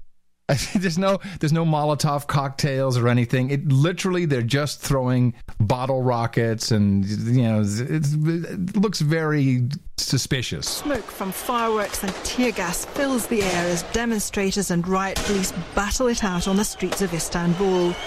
Water cannon are brought in to try to disperse the crowd, but the protesters are not going anywhere. They're furious about a new internet law that's been approved by Parliament. If it's ratified by the President, internet sites could be blocked within hours without a court order. It will also force internet providers to keep the browsing histories of users for up to two years and make it available to the authorities. Now, when I heard this, what was, you know, when you hear what they're doing, what is the first thing that comes to mind? What? It sounds like us. Yeah. Oh, I thought it was. Yeah, no, this no, this is uh, this is Turkey. Like, oh, this horrible draconian measures. Like, uh, that's pretty much the way it works here. The Turkish Prime Minister insists that these regulations are the same as the US and several European countries Exactly. already have. exactly. We're already Yeah. keeping your browsing history. Where we can shut down a website in seconds. Well, it's the way you. Pr- you if you do it with dr- drama, it makes it sound worse. Yeah. Well, with fire with fireworks, that's what you got to do. Uh, the only other thing I have is we had, uh, and this is all this very underreported. Uh, at least I didn't get a lot, didn't find a lot on it uh, about the Osama bin Laden pictures apparently being destroyed by the Pentagon. Uh, what was interesting about this report, which I believe is Brolf on the CNNs, um, it, it, it the report. Of course, they have no video of everything, but they have these great animated pieces, which they still had on file of how this attack went down, and then they they cut to uh, zero dark thirty. And meanwhile, and if you really just listen to the report, um, it's you you get you you you hear what they're trying to program you with but it really the programming doesn't work unless you're watching the video where you're seeing this scene which may not have even have happened because all we have is a movie literally a Hollywood version, and we have an animated version which shows little stick guys getting out of a helicopter and walking around. We really don't know if any of this happened at all. And the thing that annoys me to no end is they talk about UBL and not OBL. I still think that there's two different guys or something. Osama Could be bin just Laden. code for something you don't know about. No, we don't know. But but the idea here is to paper over the destruction of evidence and just you know you know what we don't need to see that anyway because it could just incite violence and it's it's so well produced. Cover up. Brian Todd has been investigating this part of the story. What are you finding out? This is the cover up is actually this news report. With this information just getting out two and a half years after the bin Laden raid, a Freedom of Information Act request finally bringing it to light. This sensitive email from the commander of the SEAL raid saying to subordinates, if you've got the photos, get rid of them. Gentlemen, all photos should have been turned over to the CIA. If you still have them, destroy them immediately or get them to the blank, whoever that was, still classified. If these records were indeed destroyed, uh, there may have been crimes committed. Tom Fitton of Judicial Watch believes it shows a cover up, the possible suppression of key documents from maybe the most famous raid in military history. There's laws that prohibit the mutilation and destruction of government records. It shows contempt for the law and it shows contempt for the people's right to know. The Pentagon wouldn't comment on those assertions or the McRaven email. A spokesman for Admiral McRaven wouldn't comment, nor would the CIA or the White House. But in the days after the bin Laden raid, President Obama told CBS's 60 Minutes why he believed the photos of a deceased bin Laden should not be made public. This is very good, by the way, this piece. And you, again, you're seeing the visuals of you know Hollywood fabrication, and then boom, back to this. It is important for us to make sure that gr- very graphic photos of somebody who was shot in the head uh, are not floating around uh, as uh, an incitement to additional violence. It's not. I, you know, I, I really love how we can have photographs of um, GIs pissing on corpses. Yeah, there's no excitement, i- i- incitement there. I didn't, and I didn't see anything, anything really in, in, in any increased violence anywhere. But it just brings you back to the bull crap that we've been fed, and I'm glad that Brolf brought this back in his report. That it is makes no sense whatsoever that we're not allowed to see this proof, but it's now going to be papered over. Clear whether any photos of bin Laden were actually destroyed. Could any of the SEALs depicted in the movie Zero Dark Thirty have taken personal photos? CNN military analyst General James Spider Marks says it's ah. likely they were ordered not to by their commanders. There he is again. It wouldn't be surprising if they shook them down. We don't know and they said, okay, I want to make sure you don't have something that's hidden away someplace. Why? Hold on But a Mark second. says the Stop. SEALs- Yeah. Why would Why would that happen? Why would there be what? What would be the point of that? Of having something hidden away? No. What would be the point of of, of a command order not to take photos? Uh, Because it's uh, not true. Yeah, that's the point. It's Yeah. this bull crap. Yeah. They wouldn't say that. These guys are on their own when once they're in there, and there's no commander barking orders. They're just saying, you know, the whole thing was scripted to go come in there and grab the guy. A And guy. people, I'm sure, were taking photos. A guy. These guys have GoPros. They got everything.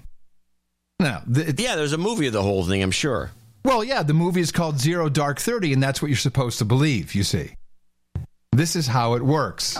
And they said, okay, I want to make sure you don't have something that's hidden away someplace. But Mark says the SEALs would have designated some member of that team to take official photos and video for posterity and training purposes. He believes that if Admiral McRaven ordered photos destroyed, he was trying to protect operational secrets, sources, and methods, and trying to protect American troops in dangerous areas. Wolf. I love the sources and methods. Okay, first we crash the helicopter. Oh, this is our our uh, our highly secretive uh, stealth helicopter, which looks like it couldn't fly in a million years with all that metal hanging off of it. Yeah, we crash that, and then we go in and we go get him. He's watching uh, T satellite.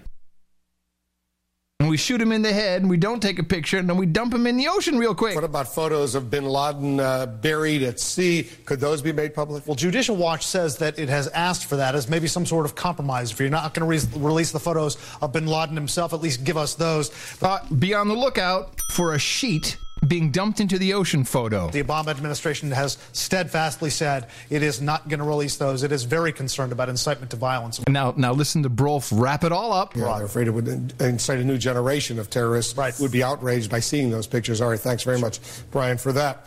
That's right. It would incite a whole new generation of terrorists if that were to come out. So let's just not do that. Wasn't one of our original theses on this at the beginning when it happened, Hmm. Or actually even before it happened, because there was a lot of reports of him already being dead. Mhm. Yeah, it was Um, years before. Was this was not an assass- it was not an assassination because that SEAL team was was an extraction team. It wasn't a, a, an assassination team. We, we isolated that piece of Right, information. right. And this was just a, an extraction of, of an of an asset because we've always thought it's possible this guy was a CIA plant in the whole operation that was you know he was ended up leading. And this was just getting him out of there. Mm-hmm. And maybe and the guy shaved you know and to give him a shave and a haircut and a little no, new nose job and boom he's a professor someplace at georgetown as we speak.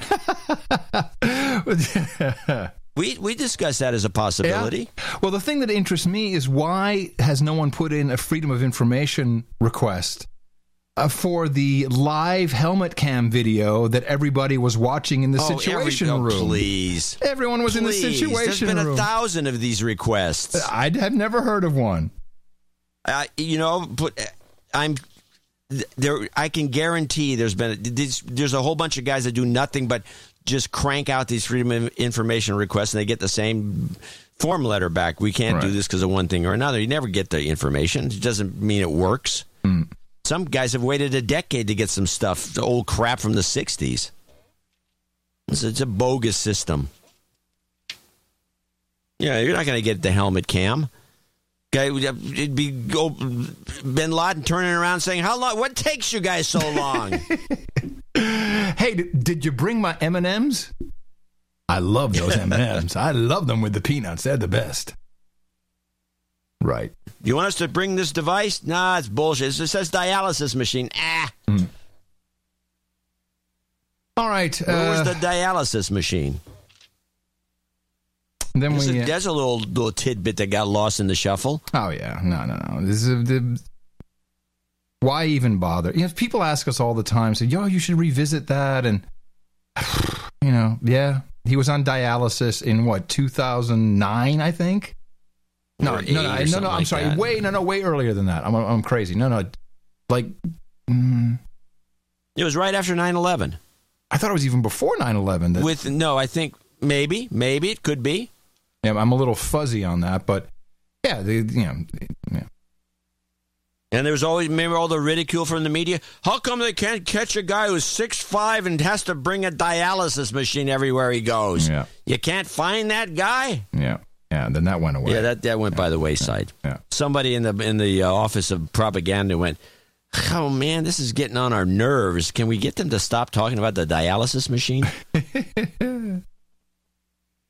Okay, let's see. Uh, seems to be trouble in Bitcoin paradise, which is uh, I don't know if you've been following that. yeah, a little bit. Uh, it appears that you can you can DDoS something, and then the bitcoins it'll look like it wasn't confirmed and taken out of the wallet, and then you can do it. It seems like a flaw in the system. Uh, right, which will destroy the system. Yeah, which if that's not fixed very soon, well, the system is kind of destroyed. No, the, no one's paying out anymore, uh, and the current uh, price, according to uh, what is it, uh, Mount Gox, I guess, they're at uh, six hundred and seventeen dollars. Um, but you know, we've always kind of been waiting for the to, to see what happens, and it looks like here it is. You know, here's here's the issue. But of course, you know, I don't know. I'm reading this from Forbes, who claim that we have a subscription app. So I don't know. Uh, who knows? You know, Forbes is not the best source of this stuff. You know, th- th- this is. Um, I don't think They're I was. loaded with native advertising. Yeah, I don't think I was asked or you were asked to comment on this um, on this Forbes piece, which was about uh, podcasting, and uh, I guess the, the the crux of the article was you don't need ads to make it in podcasting, and there was a huge bit about uh, Patreon, uh, which I think It was like a native ad for Patreon. yeah, it seemed like a native ad for Patreon, and then we were kind of lumped in down at the bottom, saying, you know, other people sell subscriptions and apps, which we of which we do neither. I might add. No, we don't sell anything. No. Uh, so Except I, the show. Yeah, so I, I found that to be interesting. The same time, uh, both you, I, and the Gay Crusader were, and I, God, I hate this, were asked by Russia today to comment on, to come on Skype and comment on the LGBT laws in Russia. Um, I'm declining do this? No, I'm declining this. I'm not going to do this. Oh, I do thought you were going to do it. Uh, I- first of all, Brian the Gay Crusader should be on. He wrote the white paper, and if he's nice, he'll give us a plug. The problem here's what I don't like. Uh, so the producer reaches out to all three of us independently, not on one email, but all independently. Uh, and it's for an edited piece, and you know we want to talk to you for thirty minutes, and then we're going to make it. And like, no, I'm not going to do anything that's edited. If it's not live, I'm not interested. This is how they screw you. Yeah, they can do that. Yeah, but I, I'm, I want no part of that. Okay. They just should be Brian the Gay Crusader anyway. That's what- you're dead on. Right. I thought they were going to talk to him and you. Yeah, but I why would I do that? Why would I be why would I talk to them for 30 minutes when he wrote the whole white paper? All I'm going to say is yeah, I, I had it Yeah, trans- he's right. Yeah, exactly. I had it translated and it looked like it was bullcrap. He's going to make the points. He's it's his piece. Yeah. I'm just skeptical. I so don't where, where is this? Where where are we? Uh, where is this Well, hope- process? now? hopefully Brian's going to do it, but the the producer Oh, okay, keeps good. bugging me, and I'm not so. I'm like, "Ugh, I really don't want to do this. Yeah. Well, when they asked me, I said you were the man. No, you didn't. I think I sent you. I, I BCC'd you. You were even better than that. You're like, we're available for comment all for all, all types of issues. yeah. Well, no, I plugged the show. Yeah, I know, I know, I know. All right, we should definitely uh, get out of here. Uh, there's a lot, to, a lot of stuff I got to catch up on. Uh, let's see what else do we have. I, I, oh man. On Sunday's show, uh, more cultural Marxism, more gas stuff to look at. Um, I am. We'll be looking at the cybersecurity framework, which has just been released uh, the background briefing, which I only got. Oh man, don't you love it when you get a, you, a, a document and it says, "Hi, good morning, everyone. We're delighted to launch a cybersecurity framework. Just so you know, all the information on this call is embargoed. This is the government. Does the government get to embargo information? That's interesting. This call will That's be a good question. I have. That's a good question. I can't answer. just as, as a reminder, the information in this call is embargoed until that event begins. Well, I think they, they do that with speeches. They give you Obama's speech in advance, but you can't like put up some black guy and have him read it in advance of the speech, Hmm. As if he was Obama. Just some random. It's a dude. funny idea. That's what would happen, you know. yeah, yeah. The Onion. I could just see him doing it. All information is attributable to senior senior administration officials on background. Really, so that, that you don't even hear who they are. But this uh, this cybersecurity framework. This is what we've been waiting for, um, and this is um, how this truly is the the fascistic government at work. How commercial companies and the government will be working together to share your information. And the standards are being written by NIST, uh, and the framework is going to exist of standards and practices to help organizations understand, communicate, and manage their cyber risks. And that reminds me, wow, that's kind of interesting. It reminds me exactly of this douchebag. Intelligence work takes place within a strong legal framework. Legal framework. We operate under the rule of law and are accountable for it. In some countries, secret intelligence is used to control their people. In ours, it only exists to protect their freedoms, protect their. You gotta love it, man. The framework. The framework, the core, the profiles, the tiers, reinforcing the connection between business drivers and cybersecurity activities. Oh, yes. I'll be pulling that apart for everybody. What'll you be working on, John? Oh, I'm going to take a nap. Work on the vinegar book. Maybe go up to Leo's at Petaluma. Today? Check out the local news feeds and then uh, probably nothing. I don't have any plans for Sunday. You're not gonna. Oh no, but okay. You're gonna be on the I Twitch. I'm gonna work on the poppy story a little more. I still Yeah. think there's more to this than meets the eye. I'm I'm totally convinced that Africa is going to be the. And now that I saw this report about this central called the the the Sahel or something, which turns out to be a, a, a strip uh, all the way across Africa, which has a bunch of uh, illegal drug activity and criminality, and it's this weird strip, and it matches perfectly an actual climate zone. So this climate zone matches a criminal strip of Africa that no, that apparently is uncontrollable, and I believe this may be the area where they're going to put the put the little poppies. All right, that Those and poppies. more. Coming to you from FEMA Region Six in the morning. I'm Adam Curry. And from northern Silicon Valley, which I believe is FEMA Region 9, although it could be changed, I'm John C. Dvorak. We'll be back on Sunday right here on No Agenda. Five, four, three, two, one.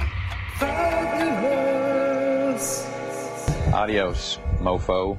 The best podcast in the universe. Dvorak.org slash N-A.